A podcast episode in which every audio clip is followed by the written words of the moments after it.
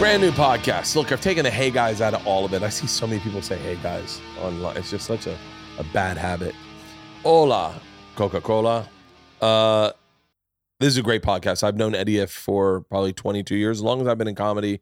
And uh, it's cool to see who we grow up as men. Like, y'all knew each other when we were young comics. I was working the door and he's hustling to get spots. And we go up and meet up at the room and have drinks late at night and talk shit about comics, talk shit about comedy, run into Dave Attell and he'd blow us off and buy us shots. And then the bartender would be like, don't talk to him. Um, I've known him forever, but it's interesting to see the guy that he's turned into as a man because he's super active, which I look up to. I would love to be more active, especially in a fun way. And that's what Eddie does. We talk about comedy, he has a new album out right now called Sweet Home Malibama because he lives in Malibu, but it's the poor people's Malibu, and with where all the lunatics cut their scrotums open in the middle of the night. You'll understand when you listen to the podcast. You can get it anywhere you would get comedy on uh, iTunes, on YouTube, Spotify.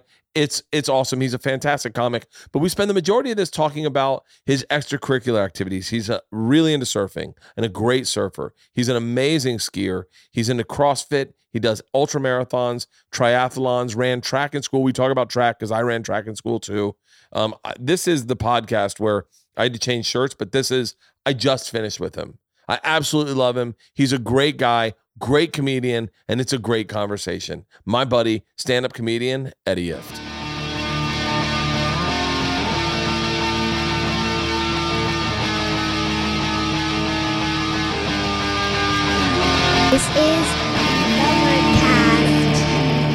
When you okay, Are we starting now. podcasting? Yeah, now we're podcasting. Okay, so don't talk about that. I won't bring it up. Don't talk about what we just talked about. I think, I mean, personally, I think women are just as good re- comedy writers as men. But if you don't feel that way, then that's fine. No, I just don't think he should have hit her. well, I would if she wouldn't have stopped yelling the N word. Your wife needs to stop yelling the N word.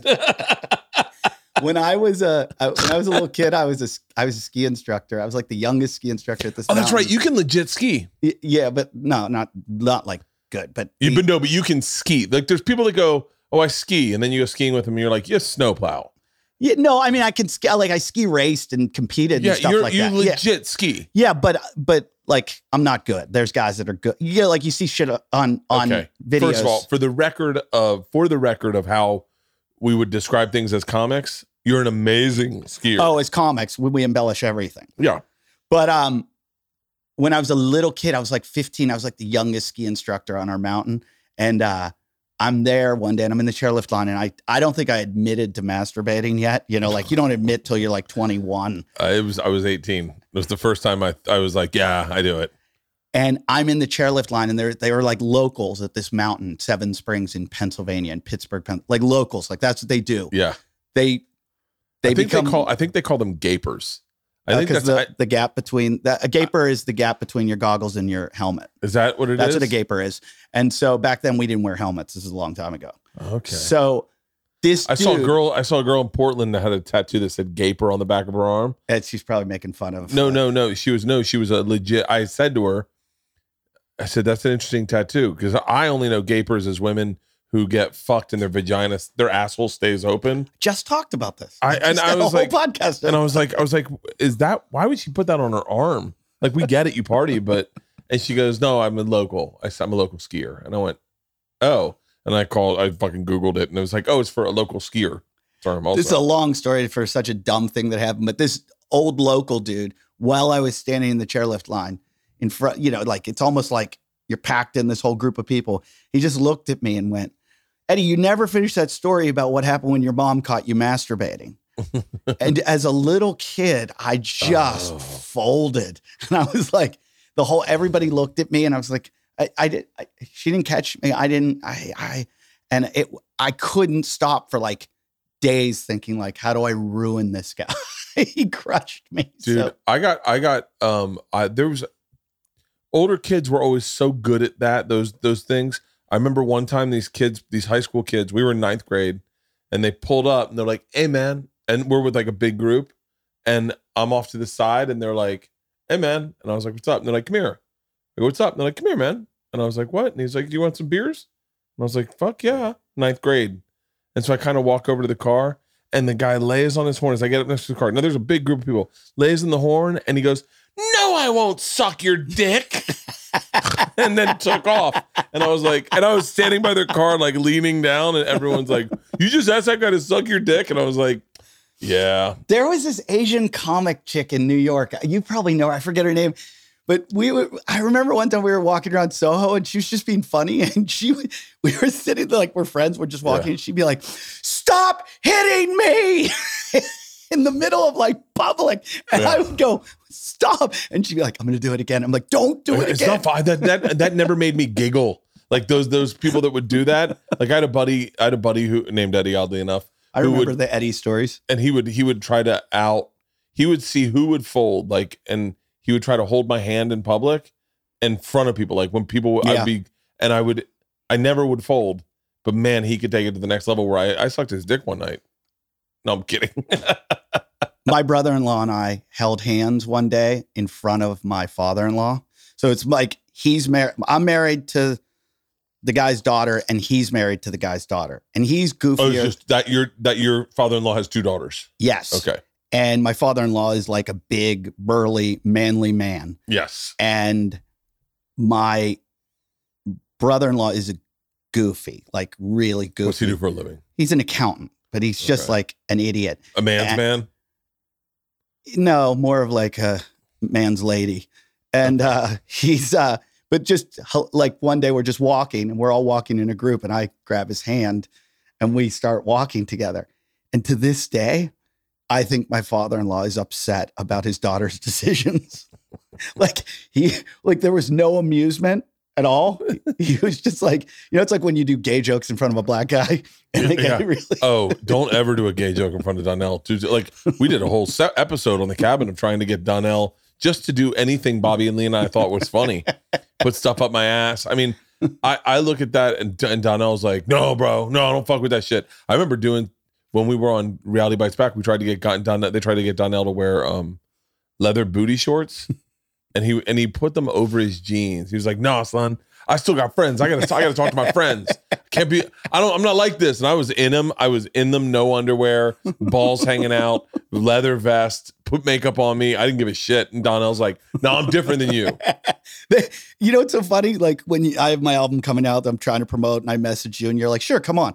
Every white comic I'm friends with was like, "Sure, what do you need? How can I Yeah. help you?"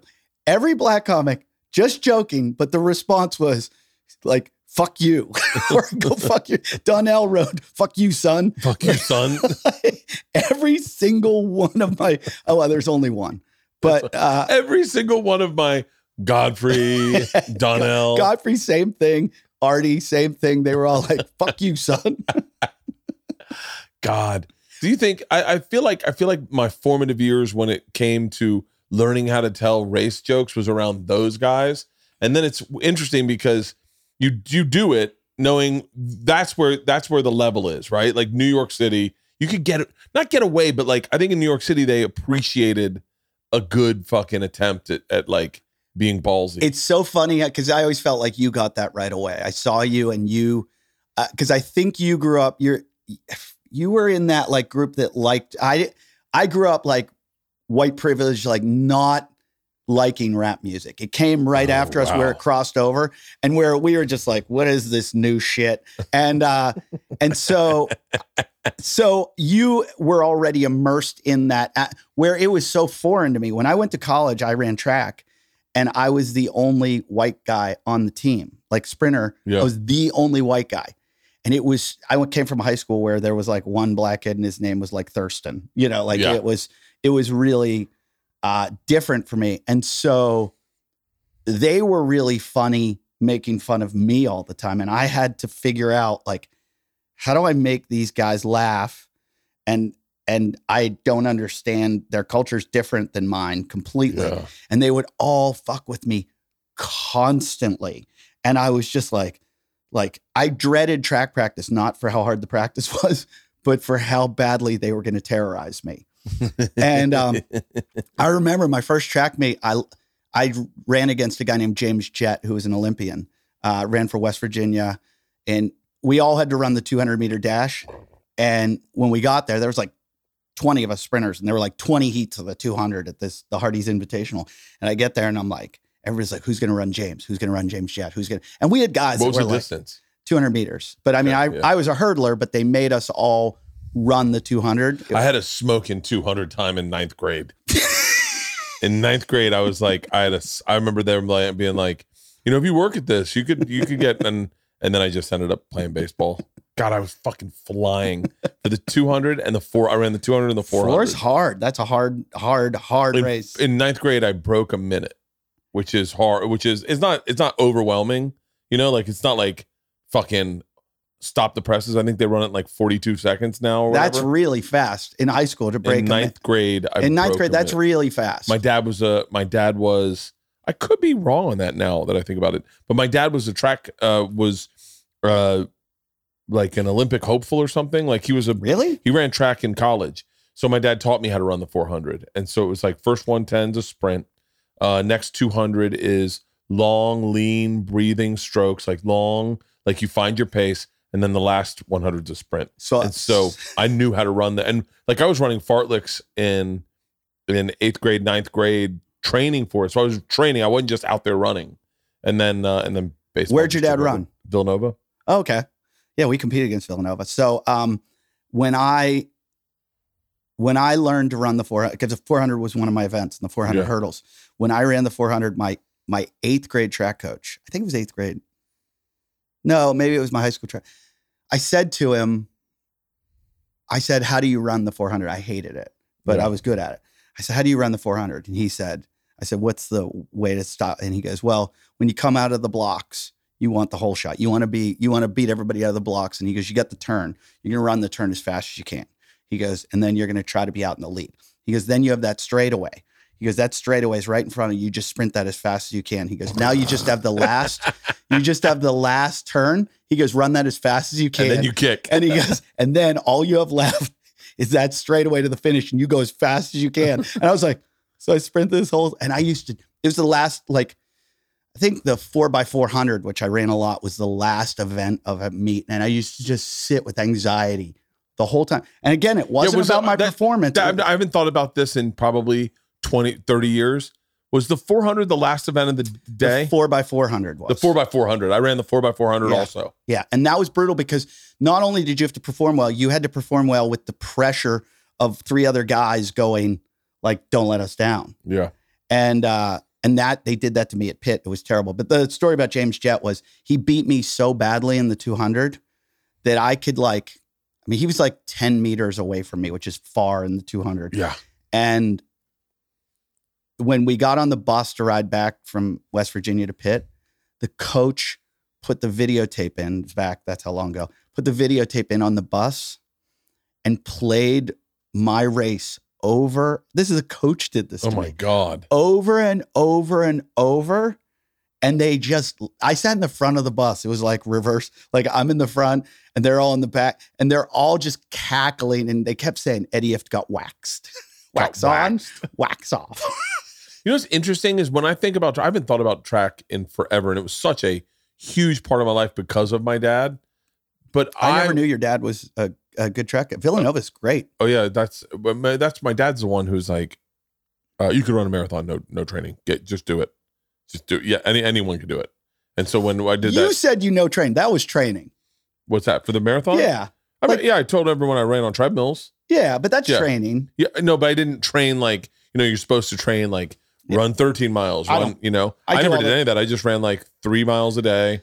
I think that I ran a 68 mile race and uh, Yeah, your fucking sports are kind of uh are kind of confusing to me because you are a legit skier, surfer, crossfitter, uh, uh, distance runner, uh, like ultra marathoner. Like you're, and I, and it's so funny. I think if people, you're in great shape, but I don't think people see you as a sports guy. No, because I I did sports radio and I detested it because the last thing I want to do is talk about any sport that I can't play. So I don't want to talk football. I don't want to talk about baseball. I don't want to talk about basketball. Yeah, how come they don't have sports radio? where They talk about. I'm. I watch more. I know more about ultra marathoners. Yeah, it's than I great do or surfing. Like because it's such a niche thing. Like nobody likes it, and it's It's so weird. I know everything about surfing. I like. I love surfing. I'm obsessed. I'm obsessed with surfing, and I do not surf. I mean, I, I, it's fucking crazy, but like I know so much about surfing, and I do not surf. And like I have surfed, and I can surf. Like I, I'm Can? I'm absolutely obsessed with it to the point where, like, uh, I think I'm getting to be known in the surf community with all the like pro surfers as like, here he comes. you know, like, oh no, uh oh. go Wait, what? What? way. What pro surfers? I'll, my, I'll tell you my favorite pro surfers. Um, favorites to watch. Well, I he, he's like a friend of mine, so I don't want to give him any credit. But uh, it's like one of those things where I like to like make fun of him, so I don't like to give him. Like, yeah. So I don't even want to say his name like that much. Who? Just say it. Uh, no, I'll tell you. I don't want to give him any like. Just say it. Cover your f- mouth, and we can bleep it out. no, I'll tell you. It's Albee Layer. I'll be. Albee Layer. Yeah, he's um, he's a big wave surfer, and uh, I just love. He's a big wave surfer, but he also can do really good aerials. Italo Ferreira is probably the best surfer alive. I think. Uh, John John's great. Yeah. Uh, Kelly's my all-time favorite of all. yeah, time. well, like everyone. I mean, that guy. I grew up in Florida, so that guy was like, he's a my, hero to all of us. He's my idol, and and it's funny, like, uh, like a month ago or so, I get this uh, call from one of my best friends that owns a restaurant in Indonesia, and uh, he's like, Eddie, look who I'm with, and it's Slater, and he's like, and I was supposed to go there, and he's like, Oh. and it's Slater going, Eddie. Don't come here. Nobody wants you here, Eddie. and I'm like showing all my. I'm like Kelly Slater said. "You're taking pictures, pictures, pictures." Oh, I'm I'm plan I'm planning a trip. I don't know if it's gonna work, but I'm planning a trip with Nathan Florence to go to uh in uh, is it Tahiti? well, T, what do you want to say? bi- What that wave? big thick? Well, there's a whole bunch. Oh, fat wave. oh, that's Chopu. So is that how you say it? Chopu, Yeah, I thought it was Tiapu. Well, Chopes is the nickname for it. And uh, uh, so here's what happened to me. I was uh, I met Albee Layer. I hosted the um, Surfer Poll Awards, and uh, afterward, I kind of bombed because they put me up. You're gonna bomb like Well- any of those. I never do any of them because I go. I'm not set up. My comedy isn't good for that. It was I wrote jokes. I knew everything about every one of them, and I roasted them. Oh. And I even went up to, I think I went up to Jordan. No, I went up to Matt Wilkinson before. I'm like, hey, man, I'm going to make some jokes about your partying. And he looked at me like, why would you do that?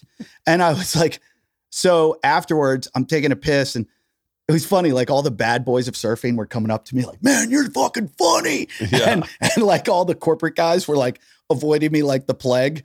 And, I mean, I did one joke about uh, Alana Blanchard. Do you know who she is? oh yeah, of course. So Wait, she's she is was Alana Blanchard friends with the young lady who? Mhm. Yeah, yeah. Um, I said uh, that lost her arm, uh, Yeah. Bethany Hamilton.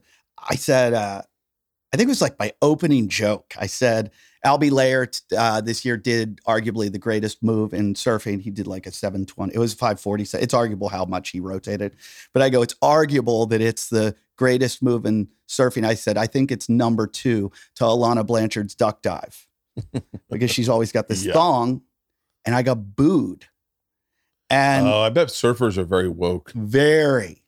And the the cameramen aren't even allowed to focus like on a girl's butt, or no commentator can talk about it or make reference to it. Oh, I guess they all kind of yeah. Like I guess they're. I guess that's like uh if if someone was like, man, I tell you what I love about Sarah Silverman is her tits. That's why Oh, she's God, good. yeah, and you'd be like, you'd be yeah. like, first of all, she's one of the best comics yeah. in our generation.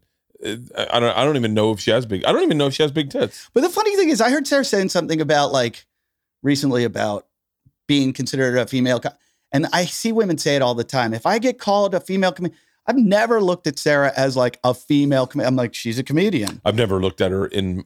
I've never. I mean, this is gonna sound silly, and I think you'll probably agree. I've never looked at her in my league. Like uh, she's always Yeah, one league ahead of me. She's like the. She's a fucking, she's, like- She's fucking. Yeah, I'm scared of her. She's yeah, so I don't. funny. I don't definitely Yeah. don't think of her as. But I don't think of her as a female. I, I mean, I guess maybe I do see her as a. As, she was the first comic I ever saw where I went. She was wearing sweatpants and like a fucking NYU sweatshirt or something at the Boston Comedy Club, and she murdered. I, I, I, saw, didn't. I saw her on Caroline's Comedy Hour, her and Rogan, and they were the two that were dirty. And I loved them both. I was like, this is before I even started stand up. And I'm like, oh my God, they're saying shit I've never heard comedians say on Sarah, TV. Sarah is fucking epic. I love. I love Sarah. I love Janeane Garofalo. I love. But I don't. I mean, I guess you could say I, I'm certain they uh, identify as female comics because they're they. They're, I'm guessing every fucking male comic is a fucking piece of shit. That's all that I've can assume based on being a male comic. I I mean, I remember I remember what's his name's uh Maron's ex-wife rolled in to start Mishna, Mishna Wolff. Mishna, Mishna.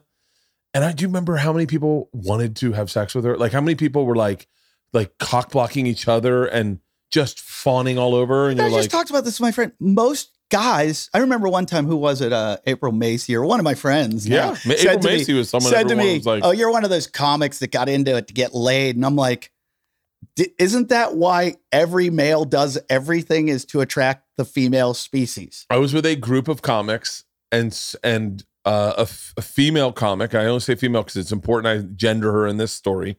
Said any comic who tries to have sex with his fans and leverage that power structure is a pig, and that is sexual assault. And I was with a bunch of guys who are all alt comics, and they were like, "We can't fuck our fans." And I was like, I was like, I've, I've been married. I've never been able to fuck my fans. And they're like, hold on, we're not allowed to fuck our fans. Like, hold on. Like, and you could see it in their head. They're like, the only reason I got on stage is so women would find me attractive. Like, the only reason I did this was to fuck people that find me funny. Like, I've never been able to fuck people. I need them to know I'm funny. So I got on stage. Like, it was, I was li- watching them. That's, that's not, that can't be right. And they're all fucking, I know it's like, why do it? Why get into it? Like, it's too hard. It's too I hard to. fucked one person that found out I was, I was funny once, but I was too young to for there to be a power dynamic. I haven't found one person that's found me funny. So I haven't been able to fuck anyone that found me funny yet. Yeah, my I- wife doesn't even find me funny. My wife definitely doesn't find me funny. I said a joke last night. I said, "You know, you're bloated when your wedding ring is too tight on your finger." And I wasn't wearing my wedding ring. She goes, "You're not even wearing your wedding ring." I said, "It's on my." I go, "You're, you know, you're bloated when your wedding ring doesn't fit." And she goes, "You're not even wearing your wedding ring." I said, "It's on my necklace," and then that bloated. And she goes, It's funny. "Yeah." She goes, "I don't get it." And when I, Bert, she's from the South. yeah, fucking no shit. My wife is too. Ugh. Anyway, wait. So wait, go back to go back to surfing. Oh, so, So I'm I, so, I really so- think I really think just so you know, I genuinely think I could get towed in. Okay, so before you go, because I heard you say this, I Albee and I met in the bathroom at the urinals, and he goes like this, dude. Sorry for surfers, we're really dumb. And I, he goes, you want to do a shot? And I used to have this regular gig that I did over in Oahu at the North Shore. Yeah. So I went and I and I do shots with him, and we party all night. And then I saw he came to my show at the Comedy Store, and then uh, and then we hung out a bunch of times and partied. And one night we were out with the editor of Surfer Magazine, who I know, who uh, hired me, and What's his name? uh, Todd Prodanovich. There used to Um, be a guy named Jesse that used to uh that worked for Surfer that would send out these tweet these texts to people. You, never mind. Keep going. Keep going. anyway, long story short, uh, Albee made fun of me. I broke my elbow one time surfing with him, and uh, my elbow just like cracked off the olecranon bone, and I didn't even wipe out. I was paddling, and he's like, "What the fuck?" And I, so he's joking about that, and he said something about like me. It was like two foot surf, and he's like, "You couldn't even surf a two foot wave," and I go, "Well, how have you know?" That man's greatest fear is speaking in public. So what I do is much more dangerous than what you do. And Todd said, Oh my God, this is great. He goes, Albee, and this started five years ago. He goes, Albee, we should get you to do stand up because he's really funny. Yeah. And he goes, and Eddie will get you to surf a big wave. So I agreed. and wanna I see, I want to see if I if I follow him on Twitter. so I agreed to go to How to- spell Albee? A L B E E. So I agreed to go to Todos Santos, which is this big wave out in the middle of the ocean. Yeah, I know. Todos and I was going to surf Todos Santos, but they wouldn't let me tow in. You can't tow there. So Why? Why? Why? Who? Who? Who? Because uh, it's just it's like they don't they It's don't they don't want surfboard or they don't want jet skis out there. okay.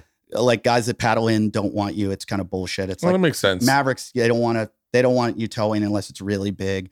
There's kind of rules about tow, like unwritten rules about towing. So, so then they all talk me into as they start this project. They talk me into doing Jaws, and they're like, "You're going to tow Jaws." So, cut to it's been five years now. I have done all the breath courses. I have done. Uh, I've gone out with done the towing, done the practice towing, gone to the big waves, gone to everything. And about three weeks ago, I went down to Hawaii to Jaws, and a big swell was coming. No. And uh, Albee is like, has written like two jokes. like he's so not, and he, as soon as the pandemic happened and uh, Surfer Magazine went under, uh, my first text was like to Todd and and Albee, and I go, I guess I'm off the hook. and you know, because I told them the whole time, I said, if I get there, I've got kids. I see this thing. Yeah. Oh I'm- yeah, yeah. I'm, I'm pulling out. And but but uh, don't you think? Hold on, just keep tell your story, and then I'll, yeah. So, Albee, when we were being interviewed, because they were going to do this like seven part series on it, Albee goes, I go, you don't understand, Albee. Mine is way more dangerous because I could die. Yeah. I could like die doing this, but I've practiced the vest, inflating it underwater, you know, everything. He goes, no, no. He goes, I could really die. He goes, I go, what? You could just bomb on stage. He goes, yeah, but I'll kill myself if I bomb badly. and I'm like, it's not the same, dude. You don't understand. You'll feel horrible. I'll die. Like I'll Yeah. die. So a bunch of my friends, like I'm friends with this guy, Jamie Sterling, who won the Big Wave Awards.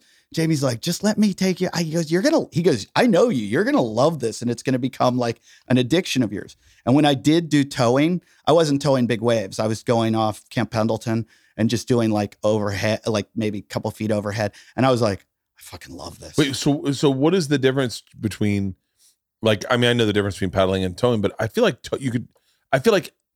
A, there's a bigger level of people that could tow into a wave and ride a wave successfully. Way easier to tow in. way easier. way easier to tow in because you paddles where you the you take the drop where it's scary because you got the that's you got to get part. from the down position to the up position, which is where the perilous point. That's where you're.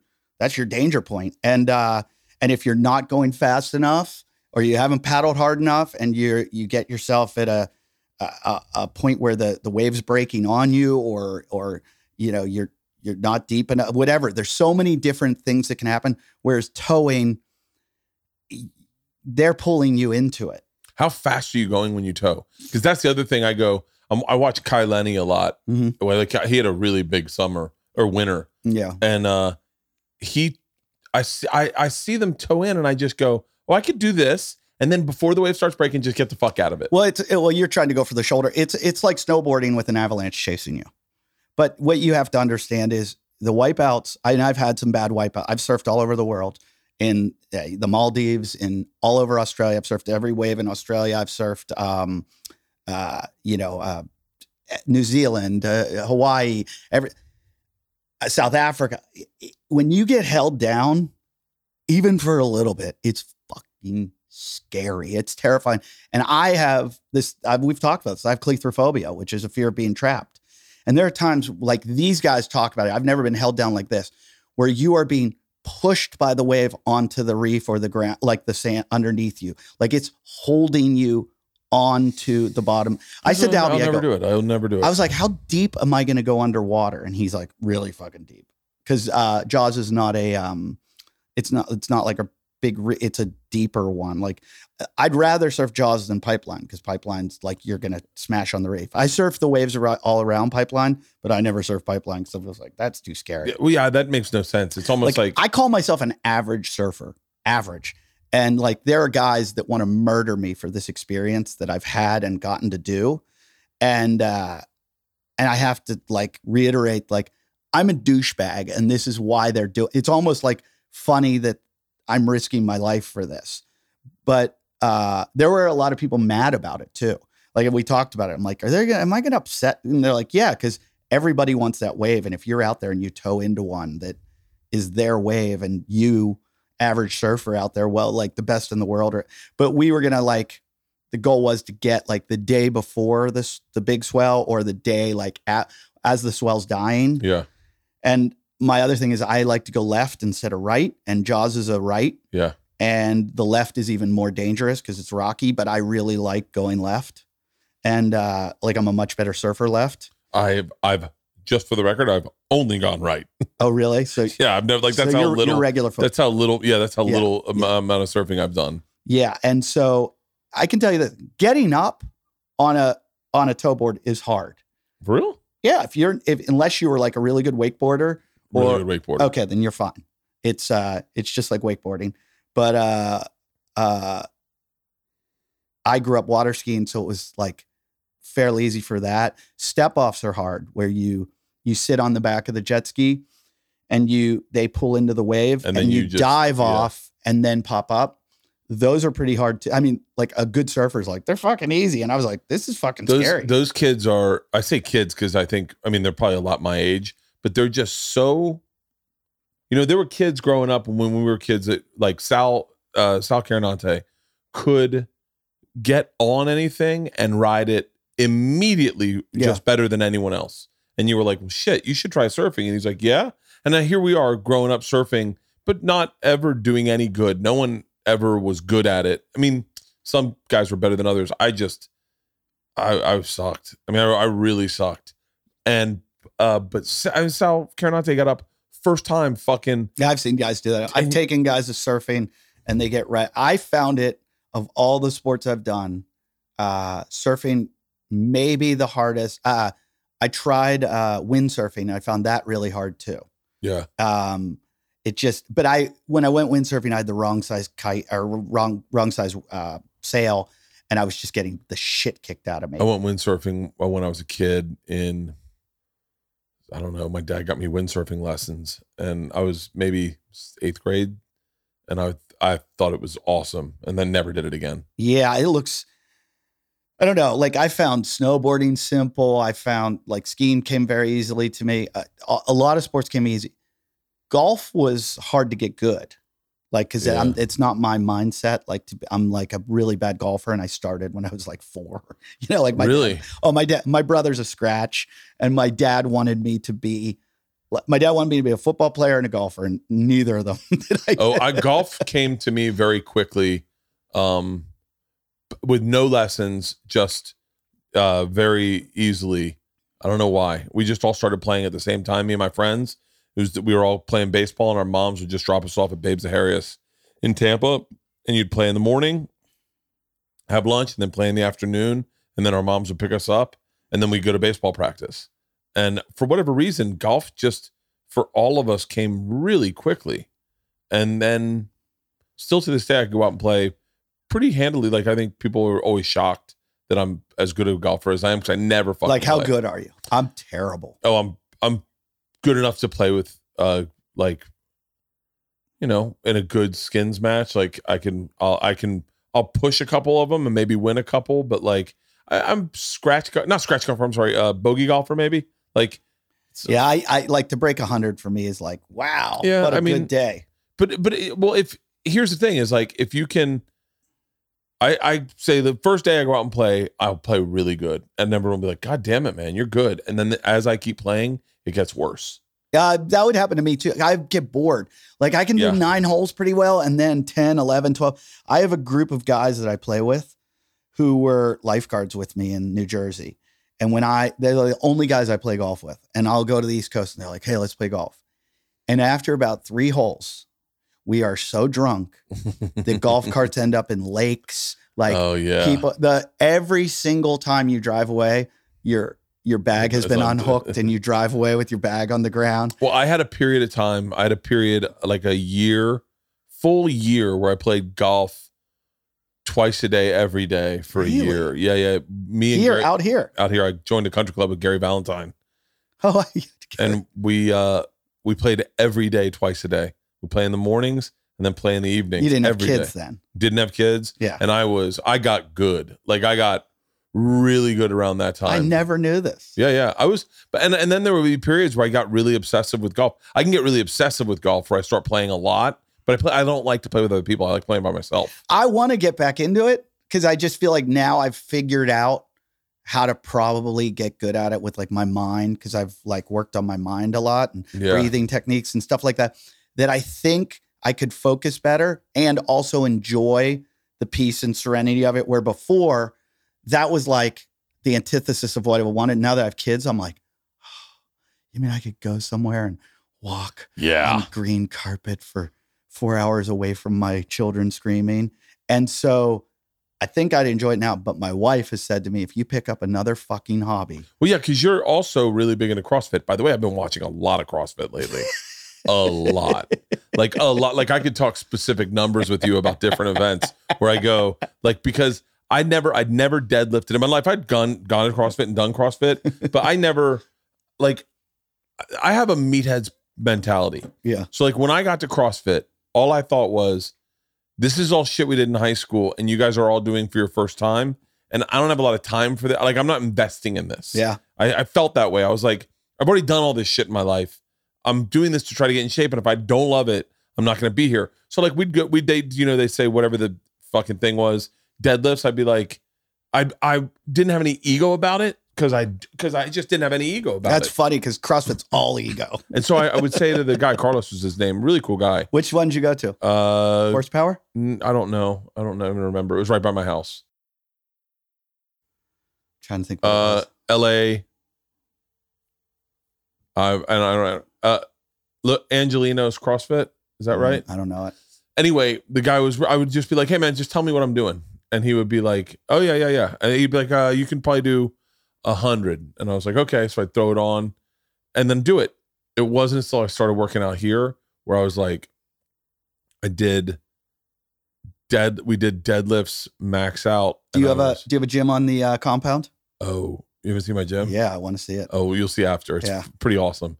But it's, I mean, I gotta, it's all, you know, it's, I mean, nothing like super heavy, but like, but we did uh deadlifts and I forget what, what, how much I did.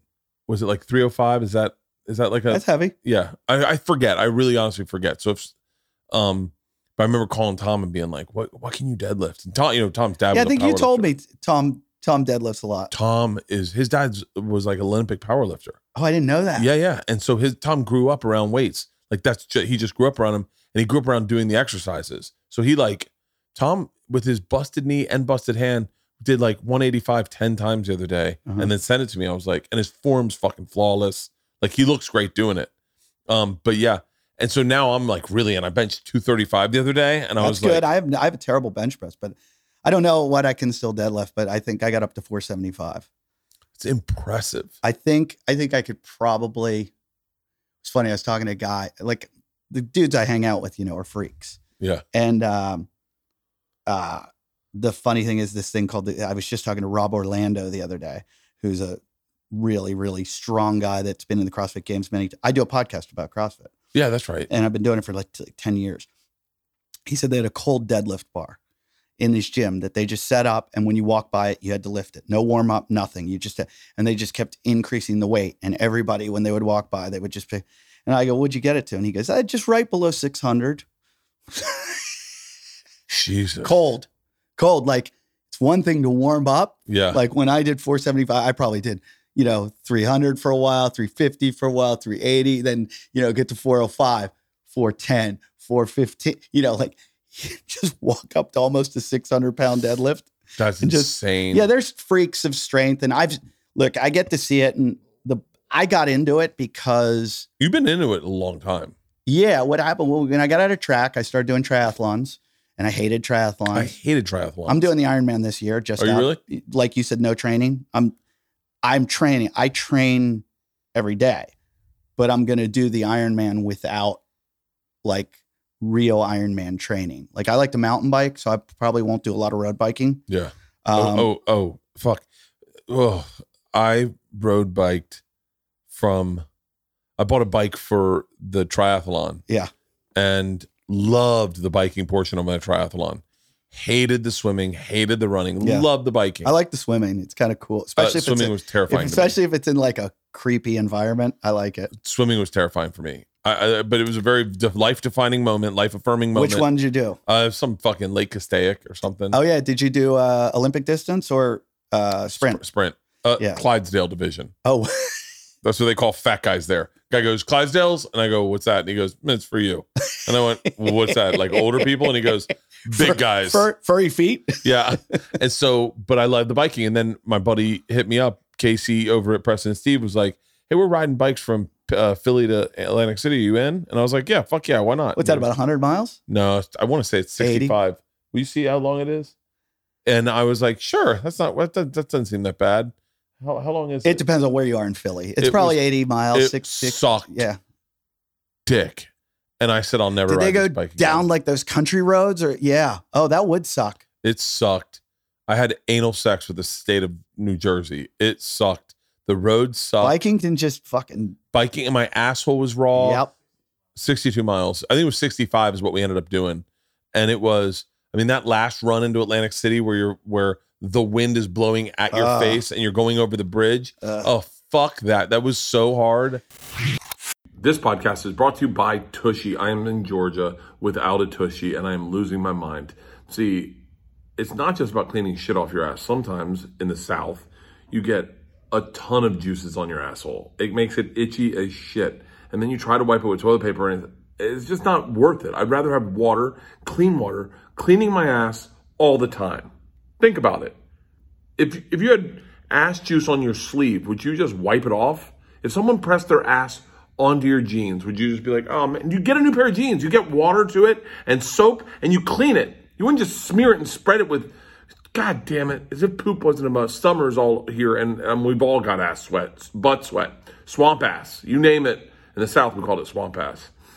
Get yourself a precise, angled, steep, steady cleaning stream nozzle that cleans itself. Starting at only $99, Tushy Bidet installs in under 8.5 minutes and requires no electricity, no additional plumbing, so you can just have a clean ass all summer. Attach Tushy to your existing toilet, drop trowel, and watch your anus say wow. If you don't love the idea of cold water on your bum, get the Tushy 3.0 Spa or the Spa 3.0 for an added bonus of temperature control. Mmm, warm, clean buttholes. Are you kidding me? I'm telling you, this will change your life. Go to hellotushy.com slash Bertcast to get 10% off your order and free shipping. Everything is curbside. Everything's on demand these days, whether it's movies, my freaking doctor visit, uh, I, my lunch will be coming any minute now, curbside. Uh, everything is is dropped off, delivered, and and super touch a button. And your customers, if you have a small business, have grown to expect a simpler way of doing business, no matter what your product. That's why more than ninety thousand local businesses of all sizes have turned to Podium. Podium makes doing business as easy as sending a text because when texts get open, business gets done. All your employees can text from a single box, offering a smoother experience for your customers. Answer questions, answering questions, send a text. Collecting reviews, send a text. Scheduling an appointment or delivery, send a text. Payment or collection, just send a text. Car dealerships are, are selling more cars by offering text messages. There's a dealer just sold a $50,000 truck in four text messages. Home service providers are responding faster and winning more jobs than their competition. Retailers are increasing revenue by allowing customers to shop via text messages. Local service professionals keep clients longer, collect payments faster. A dentist in New York just had a million dollars in overdue collections. Sent everyone a text, bam. Payment requested, $700,000 in, 10, in two weeks. Today's customers expect on demand everything, even from local businesses. Stay ahead of the competition with Podium. They have free plans for growing businesses, plus all the power growing businesses need to scale. Get started free today at podium.com slash Bert. That's podium.com slash Bert. So the Iron Man that I said I was going to do, um, so I was looking at all the different Ironmans to do, and I was like, if I do, after I did my 68 mile run, Because they have a bunch set up around the country, right? they're all over the place. And the weird thing is, I went to sign up, and they're all sold out. Really? They're all like, and that was my whole thing. Is like, I see these guys that do the Iron Man, they get the tattoo and they buy all the merchandise. And Yeah. they're like, I'm an Iron Man. And I was like, oh, I'm gonna fucking and I, I know I'm gonna get my ass kicked and I'm gonna probably eat my words because I was like, ah, I'm gonna do this with fucking minimal training and blah, blah, blah. So I said, if I'm gonna do it, I'm gonna look for the hardest, scariest fucking Iron Man. So I started Googling. Oh. I found out there's this one in Norway called the Norseman. You swim in like 50 degree water. Uh, and then God. you just ride these like hilly, icy roads, and oh, then you're. So I went. I hate surfing in cold water, so I was like, "Fuck that! I just don't want to like be miserable." Because so then I looked up the the second hardest one is the Bearman out Uh-huh. of France, and these aren't registered Ironmans, but they are Ironman length distance, but much fucking harder Yeah. and you literally you swim you start at night you swim at night and then because you're going to go a lot longer than an ironman because of the the Oh, of the of the altitude night? then your bike is a stage of practically a stage of the tour de france so you are going in those mountains. Oh my God. and i live in the mountain you know like the mountains that I ride, I do, Yeah. you know, vertical feet like every day, like a couple thousand up and down, up and down. I was like, oh my God, like these guys are going to ride 112 mi- That's like- insane. I, insane. And I was like, how do you do this? And then you run in the hills like that. And it said you have to completely like, there's no aid stations. You're completely like packing your own stuff and having your own stuff. It's just supposed to be, they only let like 200 people do it. And I was like, this is what I should do.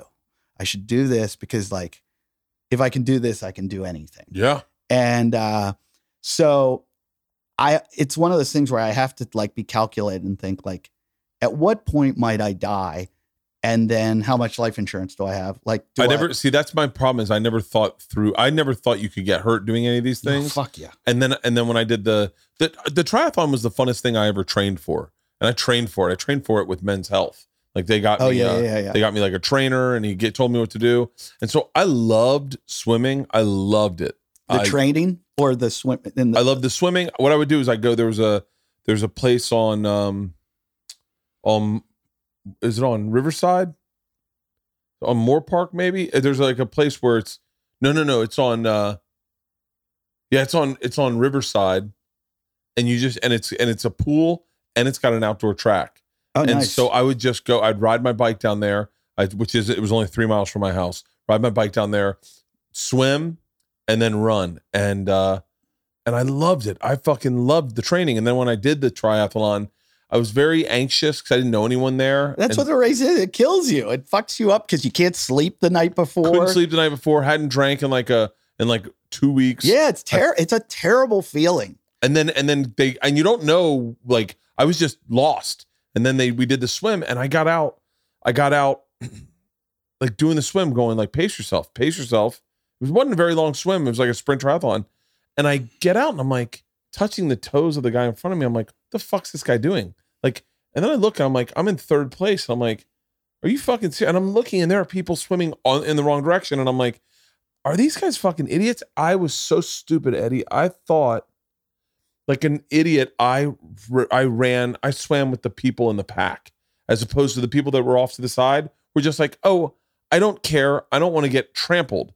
And when i got to the buoy i did this move that i'd seen only seen online never attempted before. It was like a rollover turn and as i rolled over the guy behind me swam on top of me and pushed me down and i started sucking in water. And i literally almost i'm not even lying i almost had to wave to a person on a paddleboard like i'm actually dying and then I sat there, I was like, hold on. You have swam your whole life. You're not going to drown right now. But you know, you start panicking. You're like, I'm exhausted. I can't catch my breath. And then I was like, get on your back and just float Yeah. and get and just get yourself in. Yeah. And Leanne thought I did. The, the Leanne and the girls thought I was dying. one time one time i was at a triathlon and uh it was in the bay in new jersey and i love to talk and i'm just talking talking away my captain of my beach patrol my old beach patrol happened to be there competing so i'm having a conversation with him and we're talking we're talking you know how they put everybody in in stages Yeah. all of a sudden my mom comes over to me who's at the race with me and she goes eddie and your your your stage is by your swim cap like the color Yeah. I'm like, yellow. My mom points and she goes, Isn't that your stage right there? And I look and they're all like, they're gone. Like they've swam. Oh my they're like halfway to the buoy where they turn around for like a half mile swim or something. And they're already like a quarter. And I go to the, my captain, I go, and he knows me as an idiot. He's like, You again, you know? And I'm like, I'll see ya. And I run as fast as I can to the starting line, which is like 100 meters away. I sprint to there and I dive in the water and I sprint to like catch up to everybody. Oh. And then I get there and I'm like, Sucking air. and I've got to do this whole race then. And I'm like, oh my God, I just destroyed myself in the first three minutes. So funny. Um, I was, my friend owns a place over in Hawaii, uh, like this land actually right near Jaws. And um, he's like, did you go to my place? And I'm like, no.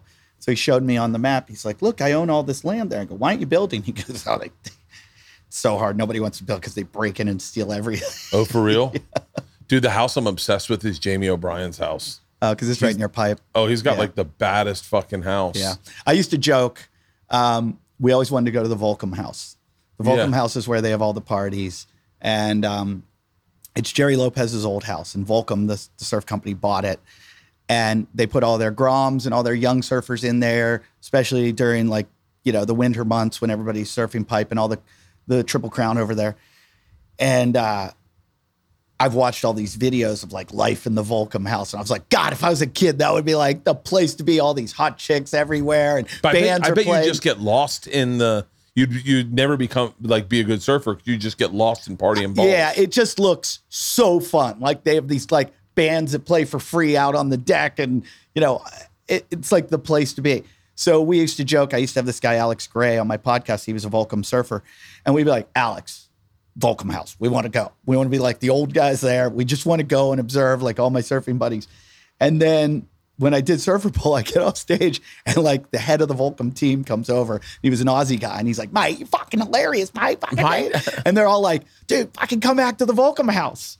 And I'm like, "Really?" And they're like, "Yeah, we're gonna fucking party tonight." And I got my wife; she's like up in the hotel room in the bed, and I'm like, "Ah." uh, how do I how do I blow my wife? I think our daughter was with us, and I'm Uh-huh. like, how do I blow that? We and my daughter was with us, and I'm like, is that bad? I've I've definitely tapped out. I've I've I've left my daughters to go party at a fraternity house before, and just and just be treated like a god. These kids are like, dude, you're the fucking legend, and you're just like, I know, I know, I know. What do you guys need to know? I I have one story I can't tell because the times, and another one. I was at Southwest Louisiana State doing a college show, Yeah, and afterwards, and I would party a lot with the kids. I liked, I would. I used to love it when I was younger. I used to love it. yeah, I loved it. And then one time these kids hired me to do their college and they said, You know the reason we hired you, right? And I was like, No. And they're like, We've got DMT. We want to smoke DMT with you. And I was like, uh, you got the wrong guy. And I've never part and then and then there was like a time where I was like, where you I think it was it was before even before like cancel culture, but I was like, I was like, I feel like I'm too old to be around these yeah, people. Yeah, there was a lot of that, but I still did it. Um, the uh, Southwest Louisiana State, I was like probably like maybe late twenties, early thirties, and these kids were like, after the show, they were like, and no offense to anyone that went to school there, but it's like deep south. Like I didn't want, I just wanted to get on my plane and get the fuck out of there. Yeah. And they were like, hey, come on, we're gonna go out and have some drinks, and I was like. All right, I'll just do it politically. Like, Yeah. so I go, and they took me to like this like convenience store where people were playing cards, and we parked on the lawn. it was Oh, like, man. so then they said, "Come on, we're going to go to a bar now." So I went to a bar, and they lined up shots on the bar, and everybody's like, twenty kids, and there's twenty shots, clear alcohol, and I do it, and everybody does it with me, and I felt like I like was poisoned, like I started burning, and I was like. What the fuck? And I'm like, what did you guys? And I seriously had this like fear of like Yeah. that they poisoned me. And I go, what was it? They're like, that was grain alcohol, motherfucker. And I Oh, did that- like and a that doesn't taste well. no, I did like a does- full shot of it. Doesn't taste good at all. And then I go, I look at all these kids who did it, and I go, How did you all just do that? And the kid goes, We were drinking water. and I'm like, oh, Jesus. Oh, great prank. So Got me. cut to full blackout, full blackout. And like there are little like when I say blackout, I don't mean like blackout, wake up. I've had that like probably twice in my life or three You mean like where- a gray out? yeah, okay, great. Where I remember pieces, like I remember playing golf, I remember a barbecue, I remember just like roaming through a fraternity house. Um, then the kid the next day, like, called me or something, the student there, and he's like, Man, that was the night of all nights. He's like, When we ran through that wall, like we went through a um, drywall, like we ran in the fraternity house and it was like trashed, and then we just ran through a wall, like a whole bunch of Oh, us. Man. we cooked like creepy meat on a um they made a barbecue out of a shopping cart. And Oh then but here was the best. He's like that was he's like the golf the golfing was hilarious they lived across the lake from the dean's house and i was teeing up golf balls and just hitting them at the dean's house just golf ball after i go come on he's like man he goes you must have hit like 50 golf balls at the dean's house and he's like just Here you are with a beef against Dean Wormer, and you don't even go to school there. You're a grown man. Your kids are at the hotel. But every- Fuck you, pig. But every once in a while, I'll get like an email from a kid from that school that's like, "Remember that?" I partied with this. I partied with this company called Palantir, and uh, What do they do? they do like cybersecurity. I think I, I'm not really certain. They do like security for the United States. And you did a corporate for them? I did a corporate for them, and uh, and I just ended up partying balls with these motherfuckers, and they were like, and they're all. I'm sure they're all billionaires now. All those kids, but they're all just like, you know, Silicon Valley kids that all lived in fucking in Maryland, you know, working for the government. And they had heard me on Elliot in the morning. They're like, hey, we want you to just come and tell the machine story. And so I was like, deal. I showed up. They're like, you want a drink? I was like, of course. And then all these kids are millionaires. And we just go in. I tell the machine story. And they're like, awesome. Let's go upstairs and smoke cigars. And they're like have Cuban cigars. I mean, it was just like a dream. It was a dream. It was like so much fun. And then I But fucking where were you? You were at In Maryland like, but where? Where did they have the show? At their office. Oh, that's they just awesome. brought me right into their office and they were like, "Hey, we'll introduce you all the people." Took me around to all the people that like all the people that you know ran the company or whatever. It was awesome. And then I brought that company up the other day and and uh, Nadav, who's with you know for Two Bears One Cave, Nadav was like, uh, "Palantir is like my." My dream company. I, love don't know what they are. What do they They're do? like, I, I don't know what they do. Do you know what they do, Halston? Cybersecurity or something they helped me when this this I had a stalker, and uh, well, maybe this is off the record, but uh, I've had a few stalkers. I get I get I get can really, imagine. I get some really high end people that uh that dis that get obsessed with me. You're like, oh, yeah. I don't get any. I mean, I've had like some weirdos. I had one that was really weird. That uh, he was nice and he was funny, and I'd have him like he'd come to my show. We came to one show in Minneapolis, and he was like really funny and got so fucked up. I put him in a phone booth on stage, and then he started smoking pot in the phone booth while he was in there, and he was like the hit of the show. And then after the show, he was like making everyone laugh and I brought him on the bingle bus and he was really funny and and then he got weird. He got like I know where you live. I know your wife's name. I know your and he did. He like knew my address and and he's like I'm going to kill you and I kept telling him you can hear it on the podcast. It was like ha ha ha and then at one point you hear me go fucking stop. Stop. And I went and he kept doing I go if you do it one more time. I literally told him like afterwards I go if you make a joke about that again, I go, I'll let you know if you, he's like, I'm coming to your house. I'm going to kill you in your sleep. I go like this. I go, I go, I'm not going to call like security. But I go, I'm going to kill you. Cause I was like, how can I like scare? Like it was, I knew he was joking and, but he thought it was so funny. But he it thought got to to- really commit to it. Was it got to the point where I was like, this guy's maybe mentally ill to some point. So I was like, maybe I got to out scare him. So I was like, I hope you come to my house because I'll fucking kill you. I'll murder you. Oh, Well, cut to I go to like I went back to Minneapolis like maybe six months later or something, and uh, I get a tweet that says, "If you show up in Minneapolis, you won't live to see 2018." And I'm like, "Oh my god!" Like, and I call someone that knows him, and I'm like, "Is he?" And they're like, "Yeah, he's fucking weird," and blah blah blah. And like a week later, he killed himself Jesus. and that's when I got all. That's when I got a little weirded out. My partner on my WODcast podcast used to be a he was a SWAT team guy, and I was like, dude, he's like, you got to get a gun. You got. I'm like, I'm not getting a gun. He's like, you need to, you need to protect your family. You need to have a gun at your house. And I'm like, I'm not getting a gun. I was like, he's like, then get a dog. I'm like, I got three dog, well, two at the time, and he's like, he's like, you got to get a the right kind of dog. So we did that. What, what kind of dog? Well, I was gonna get a Belgian Malinois. That's what I think. That's what Bernie Schaub got, and then had to give it back Well, because it was like too fucking Well, that- intense of a dog. that's what's happened. So I met. Here's the funny. I like I know a bunch of Navy SEALs from WAD CrossFit and everything.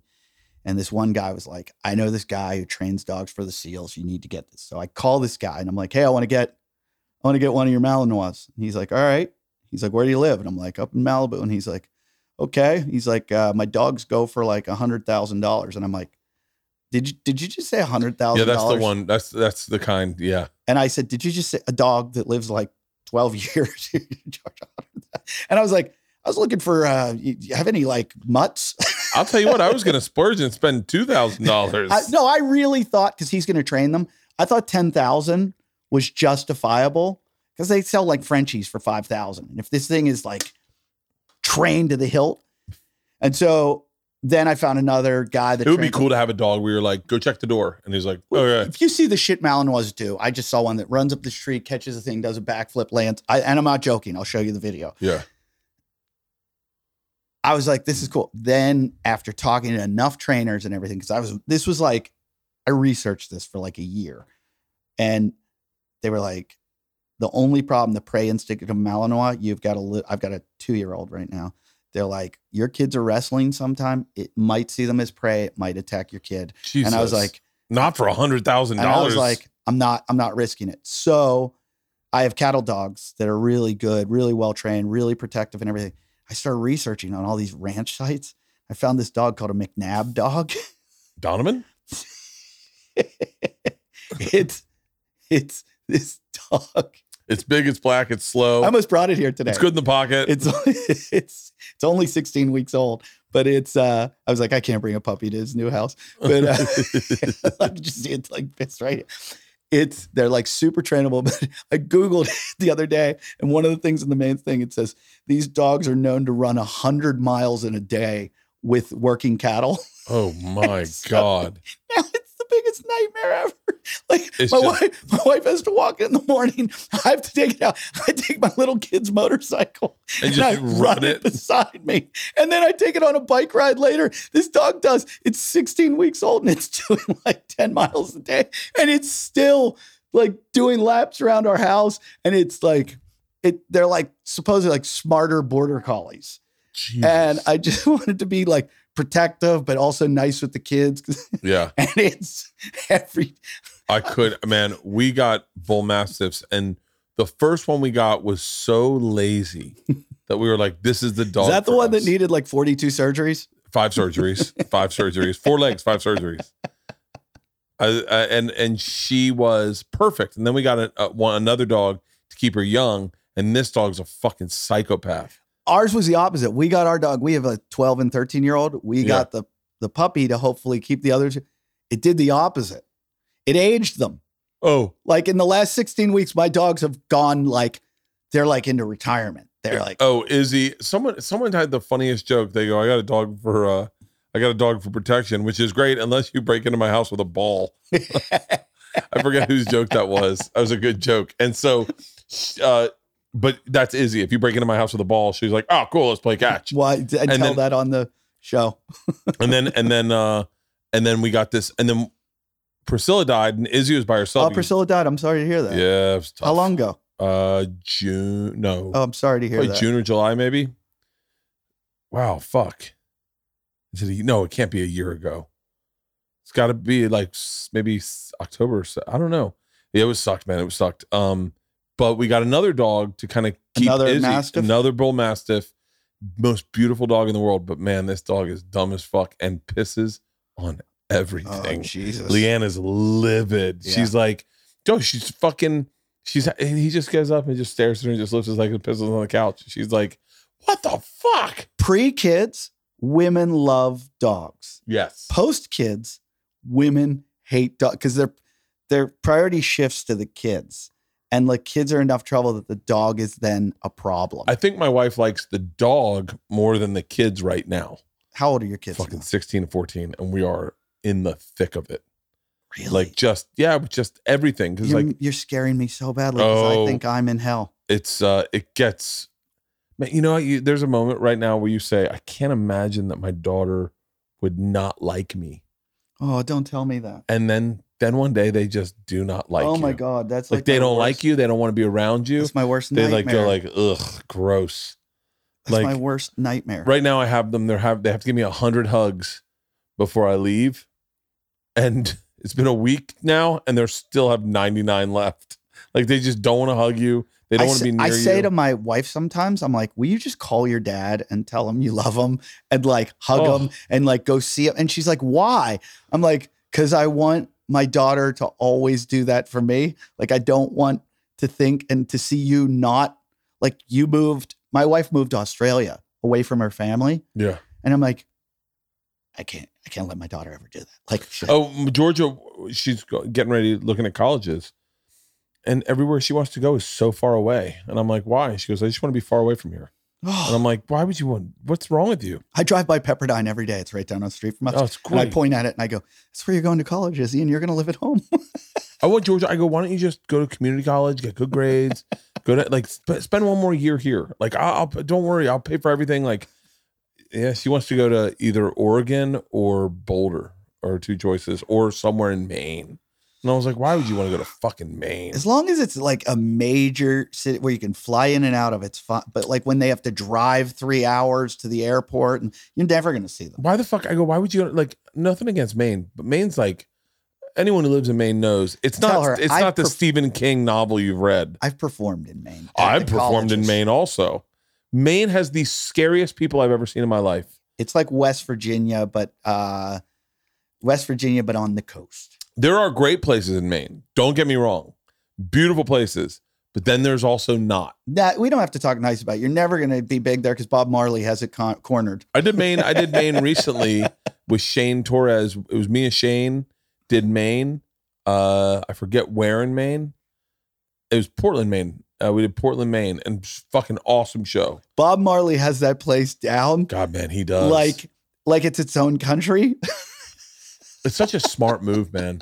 Like, so, like, think about it. Like, how much money do you think? Do you think he probably makes more money than the average comic in just doing Oh, way more. Yeah. I worked with him once. I did a college with him in Bob Marley? For people that don't know, is not the Bob Marley you're thinking of. no, and he's one of he's hilarious. He's one of the funniest comics I've ever seen. work. hilarious. he can tell a story and do and, and he's a great storyteller and he's so talented at like making you see the characters in the story like he's so good but he he grew up in maine he was a big deal in maine and then came out to la did a bunch of stuff did Yeah, a lot had, of stuff had a lot going on. and then just moved back to maine It's kind of like Juston McKinney did the same thing to New Hampshire. is that is he in new hampshire He's in New Hampshire and he's look like now the way this is and the internet, you don't need to be anywhere. There's no reason to be in Hollywood uh, at all. there's reasons to be in hollywood I don't think so. Like it, it is if you want to pursue acting. if you I- want to if you want to make movies and and if you want to make movies you got to be in hollywood i think Yes, and, not if you're big enough. No, not if you're big enough, but if you're at, at where we are, if you are interested in making movies, you kind of got to be here. I mean, I, honestly, it it has it hadn't. I don't think so during the pandemic, but I think when things open up, I think Hollywood will pick back up pretty heavily, and and because I think they have a lot of money to make up, and there's a lot of projects that have been just sitting Yeah. at bay.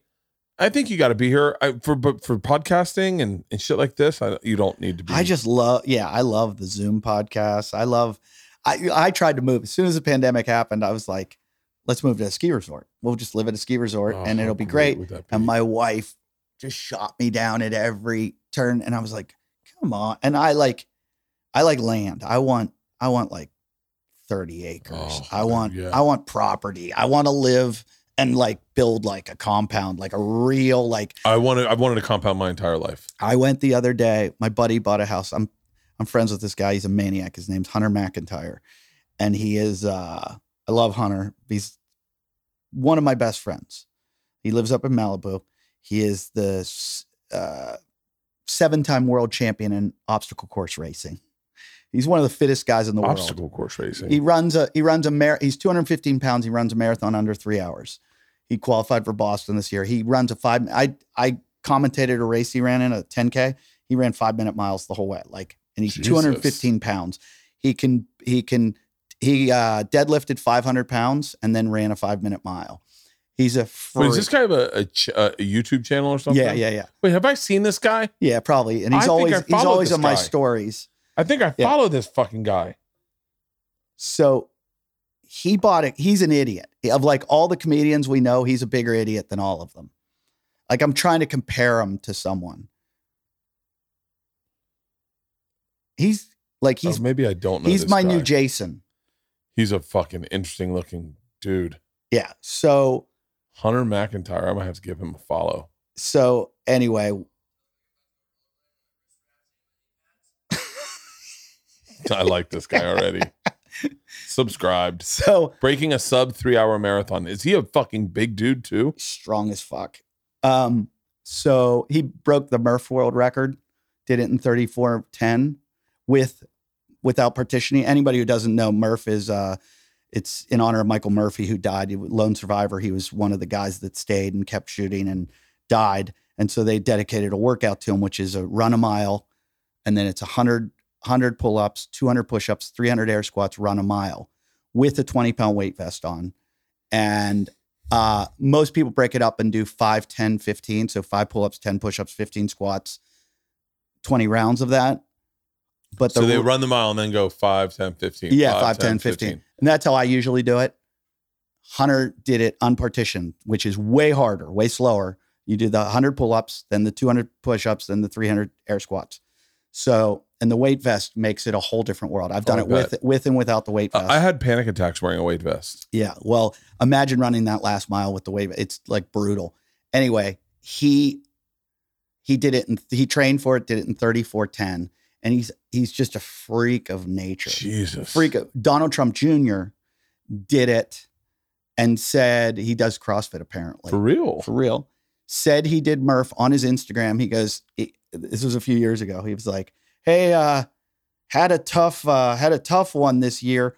Only did it in like, didn't wear weight vest and only did it in like 34 17 or something. It was some some time that he could like like a pro time. Yeah. And everybody's like, um, you're a fucking liar. And like the the comments just went Oh, like man. bullshit. And then it was funny. It was divided. It was like so partisan. It was like half of them were like, "You're the man, DJ," you know, D- DT Junior, and then the and then the other ones are like, "You fucking liar! There's no way you can do that. I see your 10k time. You can't run a fucking I see your yeah, 10K yeah, like, time. well, you can figure it out by somebody's like if he said he did it in 34 minutes and his 10k time, he's running like 10 minute miles. Well, there's Yeah. 20 minutes Yeah, yeah, in two miles. So now you're doing what's called Cindy, which is the middle portion in 14 minutes. You can't do that's not possible. So it was a lot. And then sure enough, he deleted the post.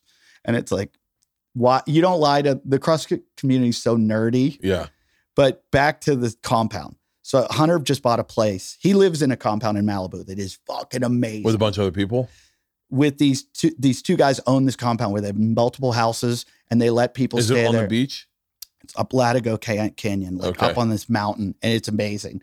And he can do all his training up there. But he decided he wanted to buy a house at altitude for training. Yeah. So he bought this house up in up near Big Bear, and I went up there Saturday with my other friend Bobby and uh, Crazy Bobby, who's a nutcase too.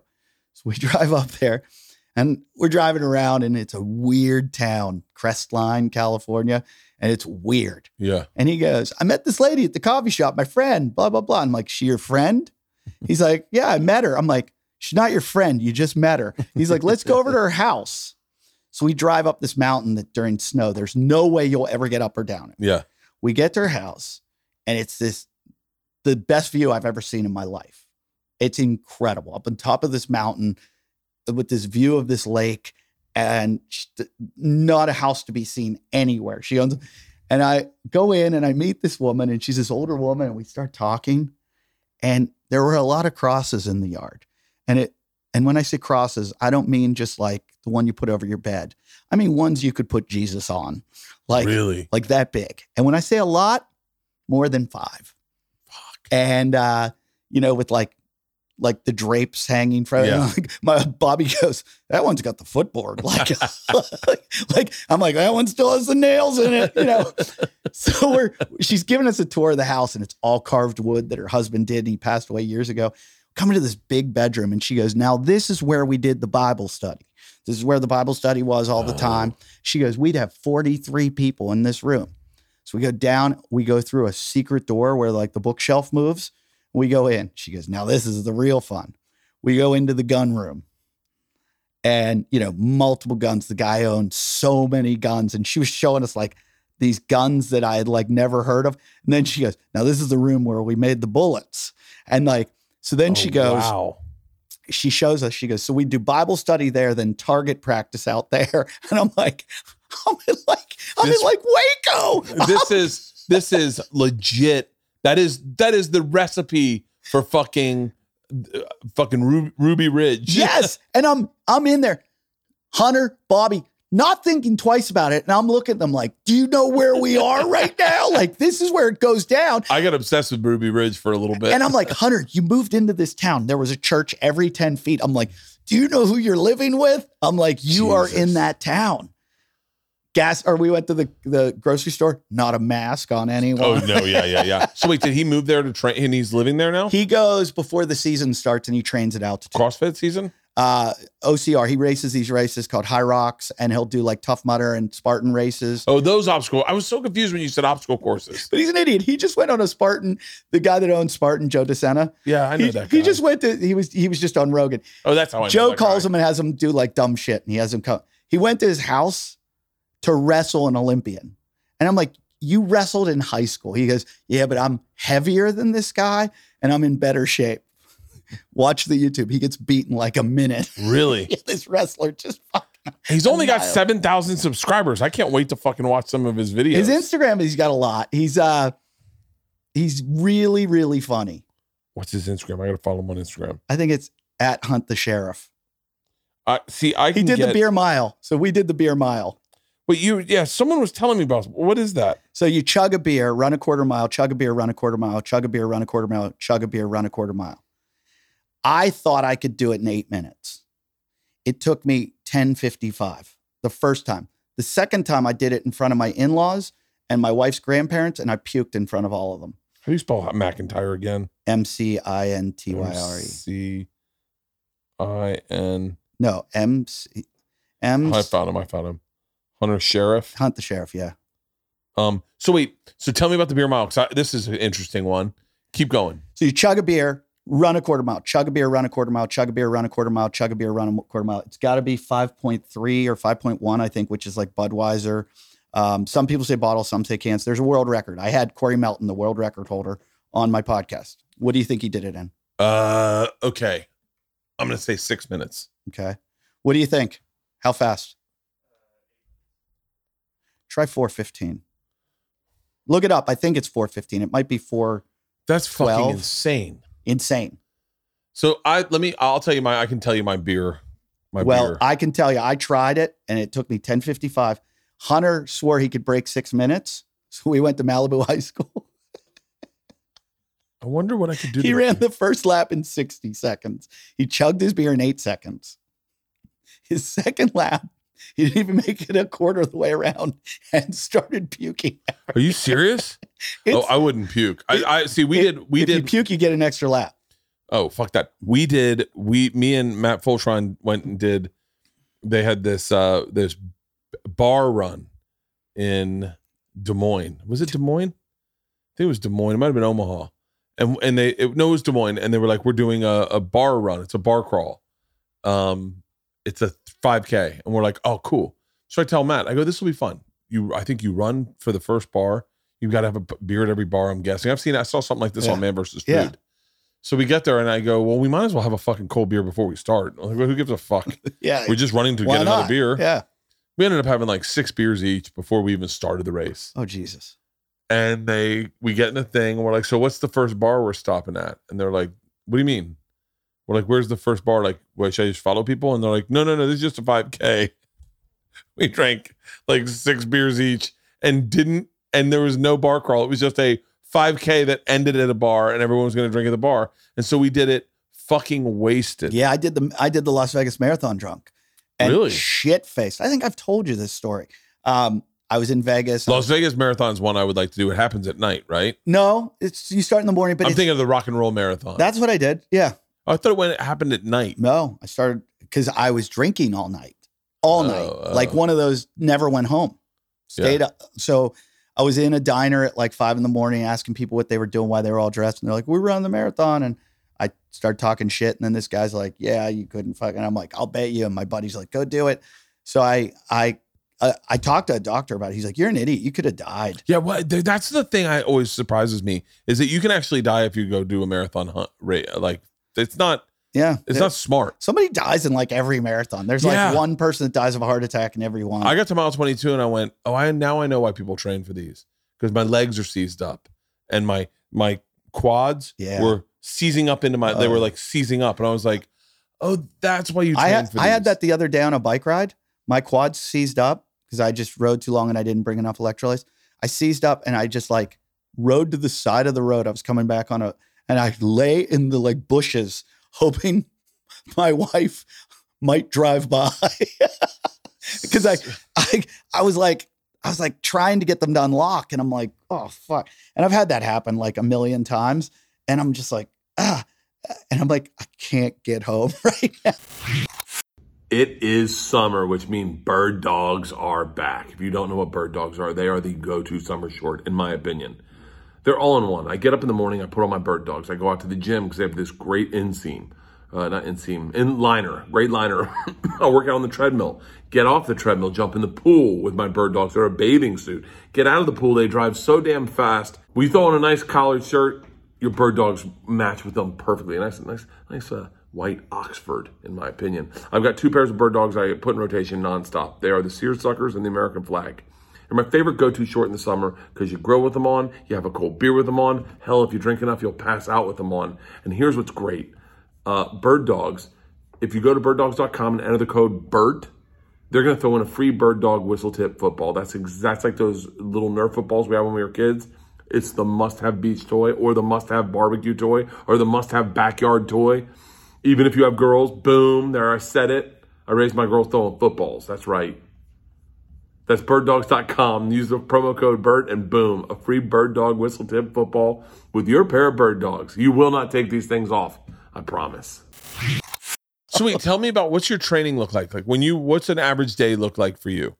It's Like- always really random and different. I'll but tell you my day today, and then you tell me your day. Like, like give me an average day. Today, I woke up legit hungover for the first time in a long time. Legit hungover. We partied. We did a big Easter party here last night, yesterday, and I started drinking at like 10 30, 11 30, and partied all the way until 11 o'clock at night. I woke up at six feeling, I mean, I mean, piss sweat coming out of me.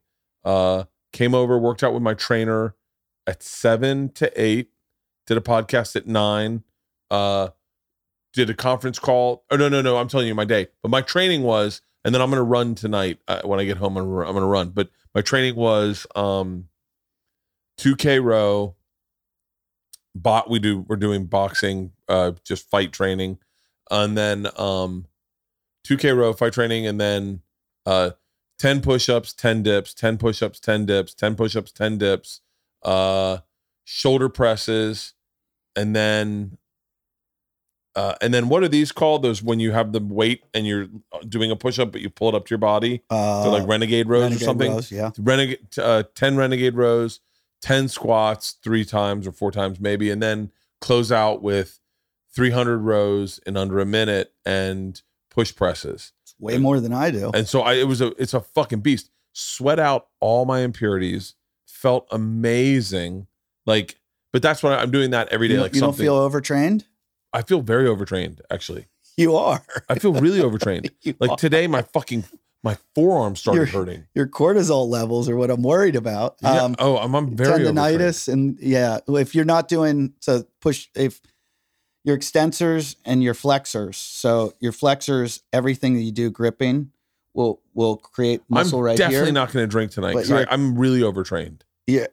Well, overtraining is like you you got to just worry about your sleep. You got to worry about like I'm, sleeping very like I'm very careful about my training. so wait, so then tell me about like what does an average day look like for you? every day's different. Some days I might do like a like a Wendler thing where I'll go like five, five, five, five, three, three, three, two, two, two, one, one, one. Is that you for know? weight training? And I'll just do like squats, and then and that might be uh, I'll do that, and I might do like a small run. Yeah. You know, like a like a two miles easy. Yeah. And then the next day might be uh 10 100 meter dashes. Um, but I'll also do like sh- work on my shoulders or something. And then the next day might be a three hour long bike ride. And then the next day might be I go surfing and then I'll do uh uh I'll do a CrossFit workout. It'll be like a 15 12 oh, 15 12 9 of like uh power cleans, uh power cleans, burpees and uh pull-ups. You know, like it's Jesus. so I'm very strategic about um not overtraining because I used to try to do like two workouts a day every I day. do two workouts a day. I'm, I'm Oh. definitely overtraining, Yeah, and so I and I'm still fat as fuck. well, that's probably because your cortisol levels are through the roof. Yeah, I'm I I'm not sleeping at all. Yeah, that that your cortisol get your cortisol tested. Yeah. Uh, Did you ever get blood work done? Yeah, I get blood work done, Uh, but not lately. use uh uh. Did you ever get a DEXA scan? No, what's Yeah, that? DEXA scan will scan your whole body, tell you like where your fat is, where your Oh, I know where it is. I don't need to scan to tell me. yeah, me. you'd be surprised. You'd Really? be surprised. Oh fuck yeah! I found like I had some in my hips, and I was like, how do I fucking fatten my hips? And um, it's just good good to know your bone density. It's a really good Yeah. thing to do. Do a DEXA scan. Uh, BodySpec does them. Um, and then do uh, InsideTracker will do your blood work and tell you like what you need to eat more of, what you need to eat less of. They're gonna be like less wine. But you'd be surprised how much you need like sodium, magnesium, potassium. Like there's stuff like that that people are missing out on so much. Like the sodium, magnesium, potassium thing is like, and just alcohol's a fucking killer. That's well. I mean, I'm it's a yeah. killer. It's That's so- why I'm training this hard. Is that I can't. It's kind of confusing, but I don't want to lose my lifestyle. I like my lifestyle. I have fun. But but I- alcohol, I believe, breaks down the protein synthesis. So like when you're look at our age, it's hard to build muscle. It's Yeah. fucking all about retention of muscle unless you're taking testosterone.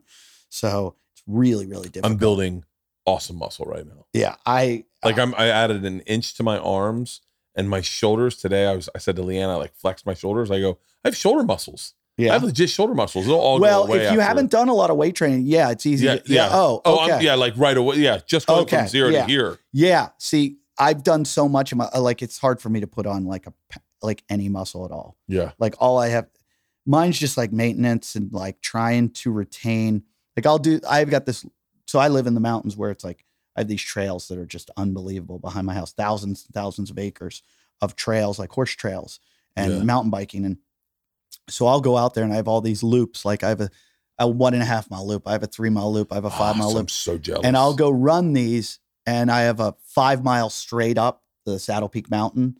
And I have this one called the Bulldog, which is a 15 mile loop that we do twice. That's a 30 mile loop. And you have to go up a thing called the elevator where you climb uh, about 3,000 feet. I'm sorry, not 3,000, 2,500, 2,500 feet in three miles Oh my god. and it is brutal. And you, if you do the bulldog twice, which sometimes we do, you got to do it twice, and it's just. And then there's one up and one down, and it c- goes into Malibu Creek State Park, so uh, which I live like right on the edge of, and Hunter lives on the other side of it. I can actually like mountain bike to him, and uh, and he ran the 68 mile with me. I ran the 68 mile run. I was the only non-professional.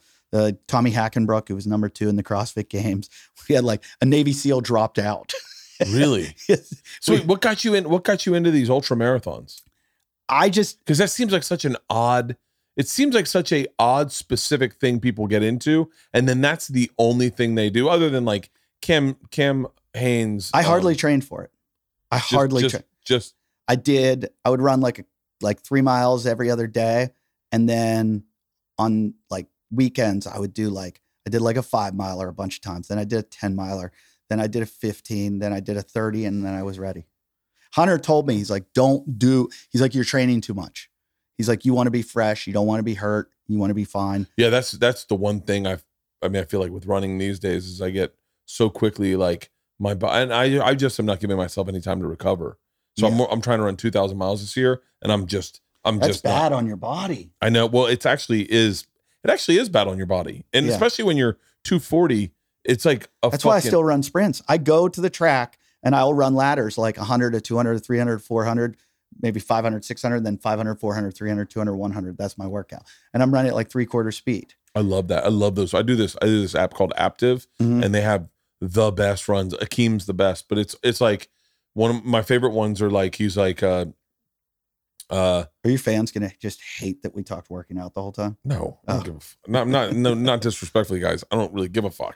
It's like what, what do you want me to talk about? Cancel culture? Like fuck. That's all anyone talks about. Any podcast you do is cancel culture. And I'm so tired of it that I go. I stopped looking at the the feed on my Google because all it's it's just the fucking I just ignore it always because people are like, aren't you? I'm like, no, it's great. I love, being It makes it look. It, here's the truth: is is it makes comedy fun again. Yeah, it's fun to and we get to take chances. I want to get back on stage. I want to find out where these fucking lines in the sand are. I want to push It's the boundaries. great, yeah. it's it's why you got into comedy in the first what place. are you going to cancel me No one- from? yeah, I have no one- nothing to be canceled from. yeah, it's it's. I mean, it's it's just I don't know. Whatever. I, I like, but I but I this stuff like this fascinates me, and especially because I think it's like one of the things that I don't think I know it about you, but I don't think people a lot of people know just how active you are. Well, to answer your question of why I did the 68 miles, because I was like, I kept joking. I'm like, we should run one more mile to make it like 69. yeah. and everybody's like, you're a child. And I was like, yes, I am.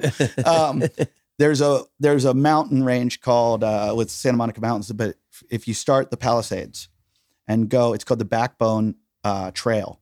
It goes from like Temescal, you know, Will Rogers Park. Yeah. goes from there to Point Mugu. And Oh so wow. I was in Malibu during the fires when it swept through and burned our entire town down.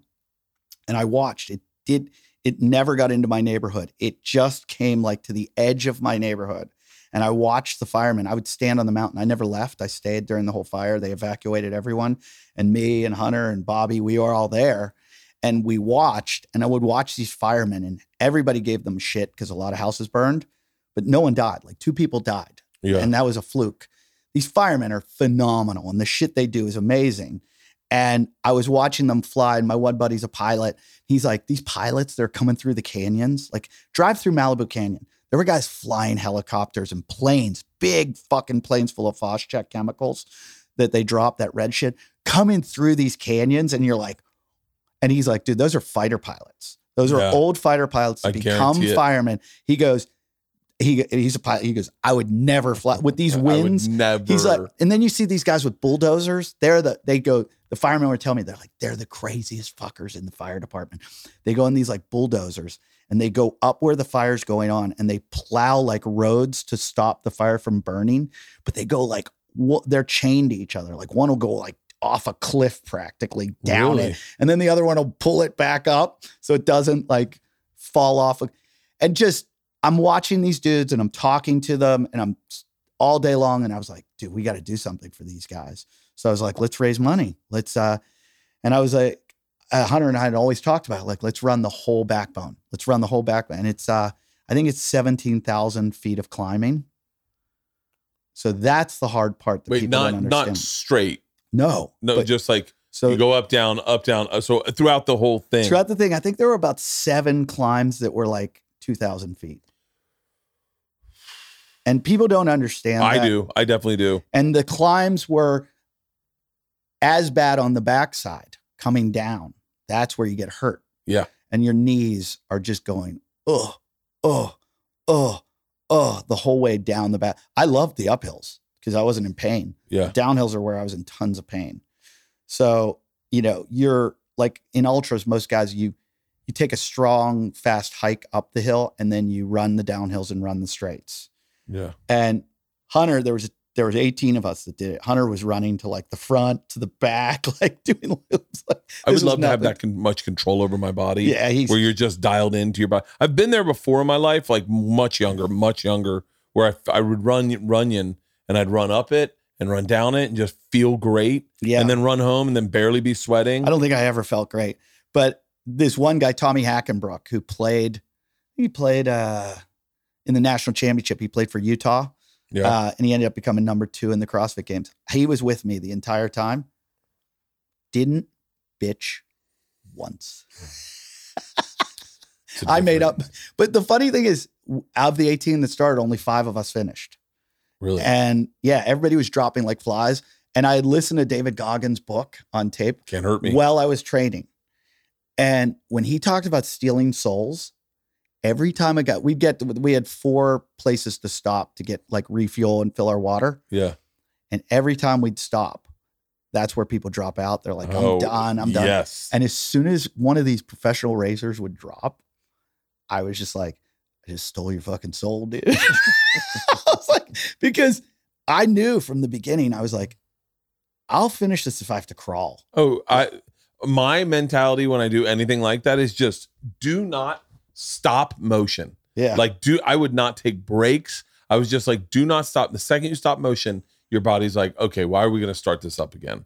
I've I've I've done so many of those stupid fucking things, and I don't know why I I'm driven to towards them. Whether it's like the fucking Yeah, tough mudder yeah. or like I just get driven to them where I go.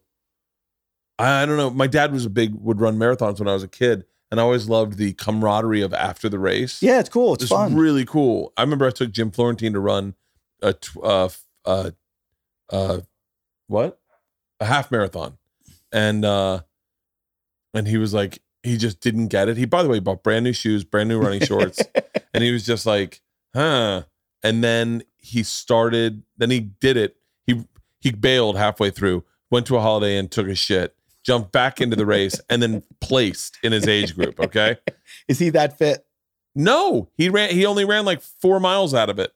Like he ran and then took a shit and then jumped back in the race. And like they were like, yeah, cheering him on. He's like, oh, I did good.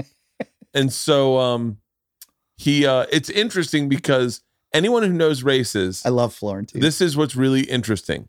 Jim, ra- however long he ran at the beginning, he passed all the marker spaces. So like if you run races, for the most part, they can tell you what your splits are, like Right. where you're at. Yeah. And but in this race, they only had markers for like the first six miles, and the rest of it there were no markers. And I don't think Jim ever intended to cheat at all.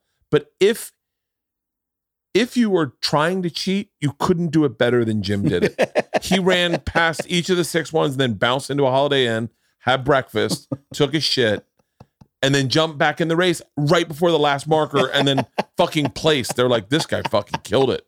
His first six miles wasn't that great but he really sped up towards the end. And then and then we had beers afterwards and he was like oh this is cool as shit. Yeah, that's what the fun of it is. And uh, we, when we started, it was we started at like I think one in the morning. Like I organized the entire thing. We started at one in the morning. It's pitch See, black. that's fun as fuck We had to sneak into like up this road that was closed because we couldn't get into Will Rogers State Park. So we had to like sneak into the entrance. We didn't have permits to do this.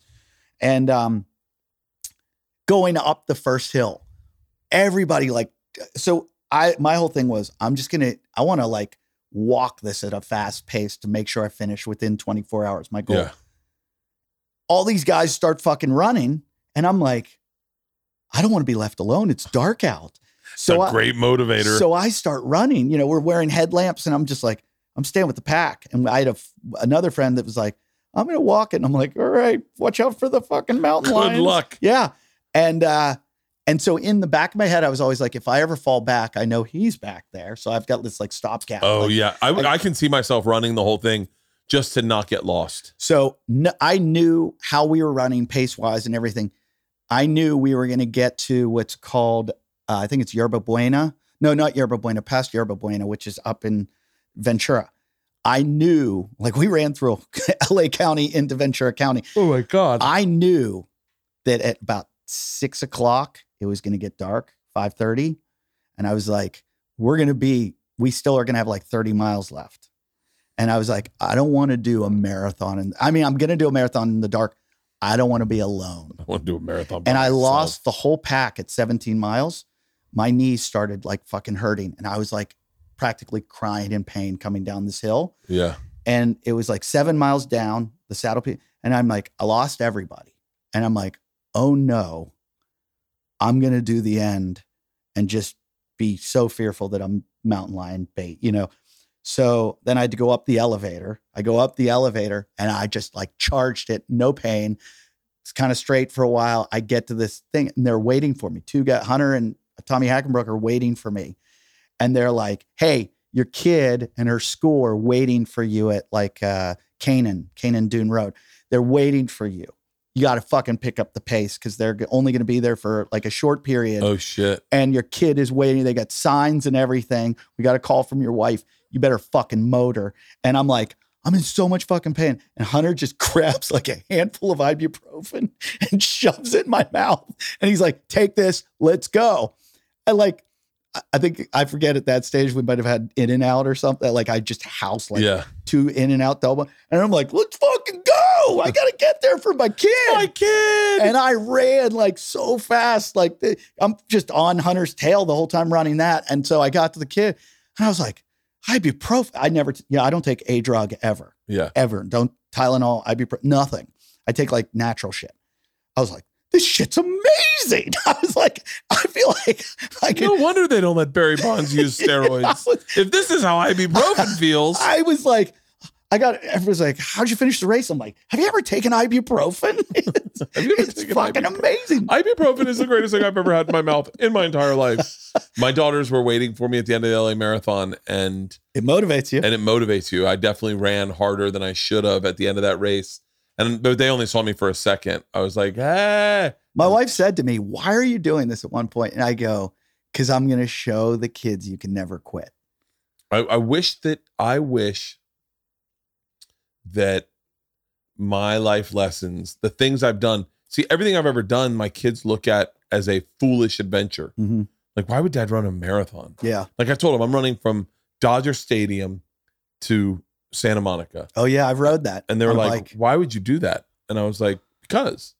Like, and I was like, I don't know. One day you'll go like, well, shit, maybe I should do something like that. And then, like, they'd go see me at the Spartan race or at the Tough Mudder or at the fucking Neanderthal race all the. I've done all. I've done almost all of them. And the inflatable race, the fucking. I've done them all for TV mostly, but and my daughters are just like, and I, I. It's funny. I can't get them to get out of their comfort zone and like, in physicality, except for Georgia. And this is the one place Georgia and I have bonded is Georgia loves my trainer and and Well, that's good. and so she um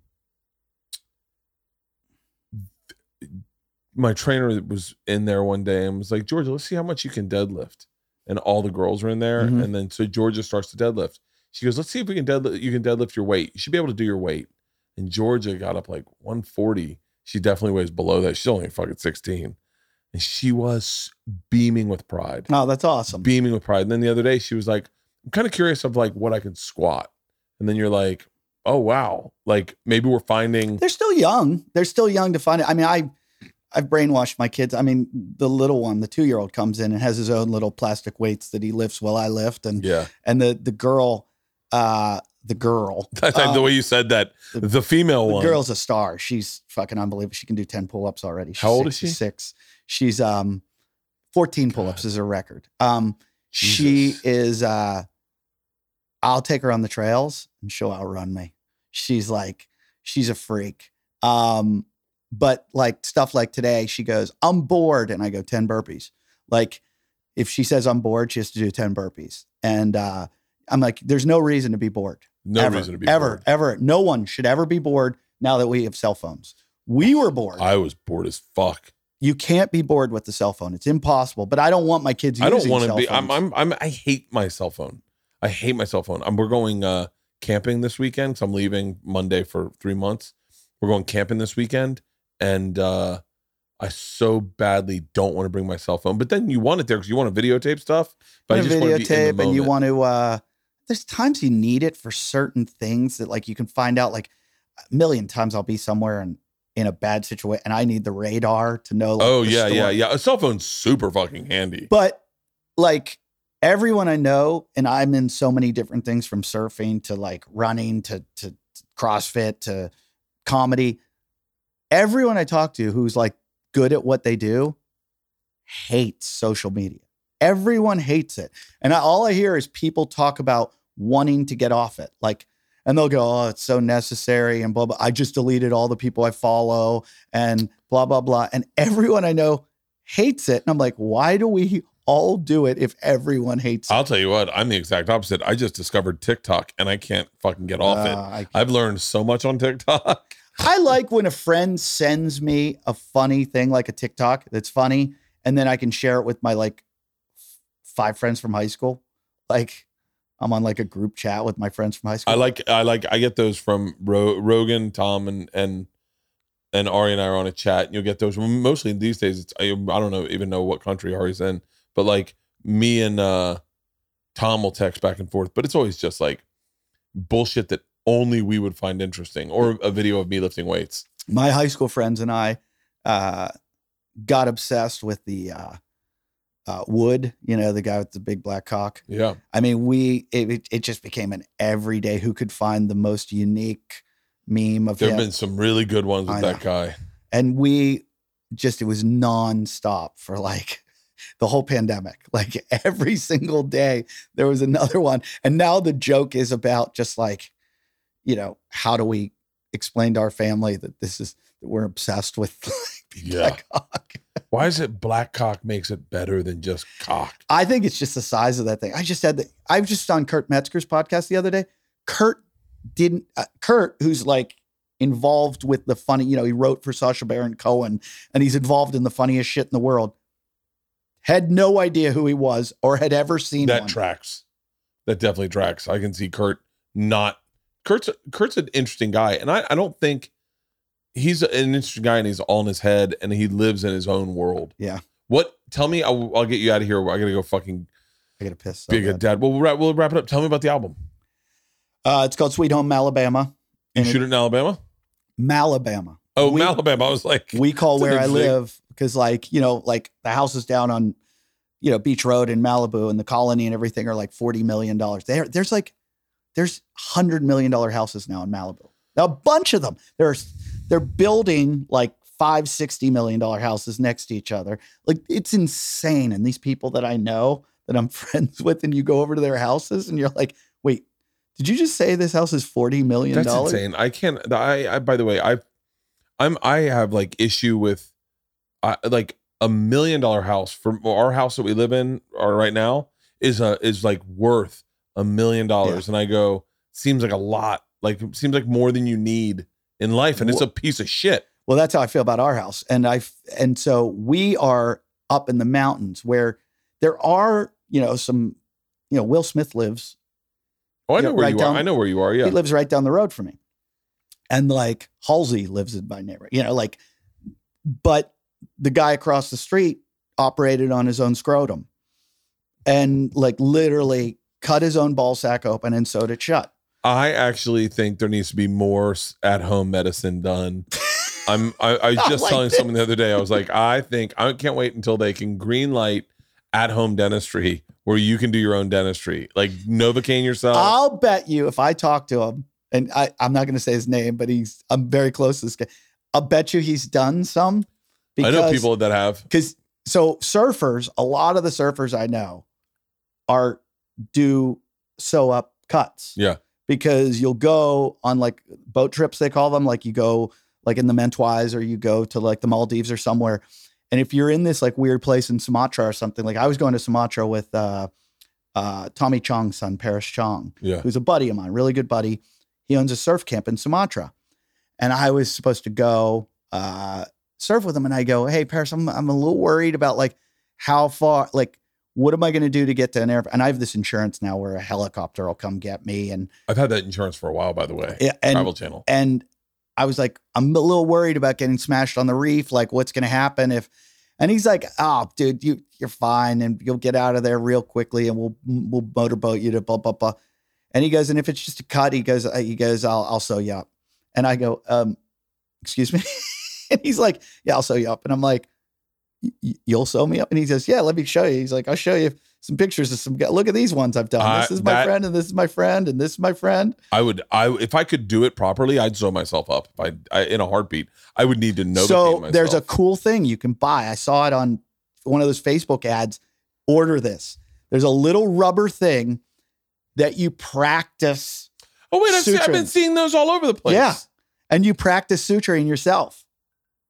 Oh, that sounds brilliant. It, look, I would like to do it just to practice. I wouldn't want to. I, I was a ski patrol and did all kinds of shit on people, Yeah. like, but I never sewed anyone up or put a needle in anyone. I wasn't allowed to. But I saw some gory shit, and I like gory shit. I don't think I'd want to sew a laceration up. I don't know. Where did you shoot? Where did you shoot the album? So I shot at the Ice House. We shot it just as a spec, and we shot it right before the pandemic started. oh god. And then I said, I think we're sitting on something good because no one has one and we have one. So luckily, we just sold it to Australia. So it's going on national television in Australia, eight airings on uh, Fuck yeah. on like one of the top channels. So it was like the best thing I had ever done because we shot it for like nothing. Really? And uh yeah, and so it's it's called Sweet Home Malibama because I always joke that where I live is not Malibu, it's Malibama Yeah. because we're up in the mountains and there's Alabama. there's literally like people make their own moonshine and like and cut, cut on their own scrotums. and there's like I found a rattlesnake dead on the road today. Uh, I rode over one like three days ago on my bike, my mountain bike. I was fucking flying, and all of a sudden I went on a trail and I just went ah! and and I killed it. I I went over and I went back and it was I started throwing sti- it, it either played dead on me, but I didn't want to get close enough. But I mean, there's literally mountain lions and coyotes and bobcats and and just weird shit that goes on up there in the mountains. So it's all Great. about that. Where can people get it now? Uh, it's on everything from YouTube, Pandora, Spotify, Amazon, iTunes. If you go to my bio um, on Instagram at Eddie Ifft, it's the link will take you to all of those because uh, Okay. it's with 800 pound gorilla. So Oh fuck Yeah. yeah! yeah, so well, dude, this is. job. I can't wait to take a piss. I'll go show you the gym. I love you. You're my one of love my you too. my I oldest friends in you, and I love your house. It's beautiful. It's Oh, gorgeous. Your compound's incredible. You deserve all your success. um you do you do you you you bust your ass you put the pedal to the met like most people get heat and get something going on good and they lay off you fucking put the pedal to the metal oh, thanks, man. and and fucking hit it and that's how you people really become successful so you deserve it's not like oh he just lucked out it's like no he he got it and then he didn't sit around he fucking busted his ass so thanks, Eddie. I, I, will I will that, give you that I mean you know, other than that I don't think you're I, I do think you're a pussy that you didn't do the CrossFit Games against Uh, me. but I wasn't training. I didn't care about CrossFit. Now I do. I, see the gym. I would have put on a weight vest that would have put my weight to yours. you would never be able to compete with me at my weight, Yeah, I would. and you got to drink the night before, like I would. No, I wouldn't do the drinking. The drinking, you'd knock me out. the drinking, because I don't drink anymore. at all. Hardly ever. Although I was over it. uh, the music on my podcast is, uh, or on my albums from Serj Tankian from System of a Down. Yeah. I was over at his Does house. he drink? He gave me Armenian uh, vodka the other night. We tried so hard to get that guy on this podcast. We Really? tried so hard. Yeah, because I wanted to hear about the, What's going on in Yeah, I wanted to talk about. Yeah, I was fascinated by it. He'll and- tell you all about Azerbaijan. No, they, his people kind of just shut us Just- out. Put it. Uh, I'll take care of it. Okay. Um, yeah. So uh, he's one of my best friends in the whole world, and um, he is one of the most incredible people and nicest, nicest, nicest people. Like I don't know. I met him, and I was just like, oh, everybody in music must be like this, and uh, guess not, huh? and uh, I went and did Kevin and Bean one day, and I, they were like, "Oh, you know, Serj," and I was like, "Yeah." They're like, "He is the nicest guy in music," and I was like, Well, set it up. I'd "Ah." love to talk. I don't know yeah. if that, that's still going on with Armenia. Uh, it is. It's trust me, it's going on, and it's fucking nuts. That's how little I know about the news. All right, go piss. I'll show you my gym. I love you. Congrats. Thanks.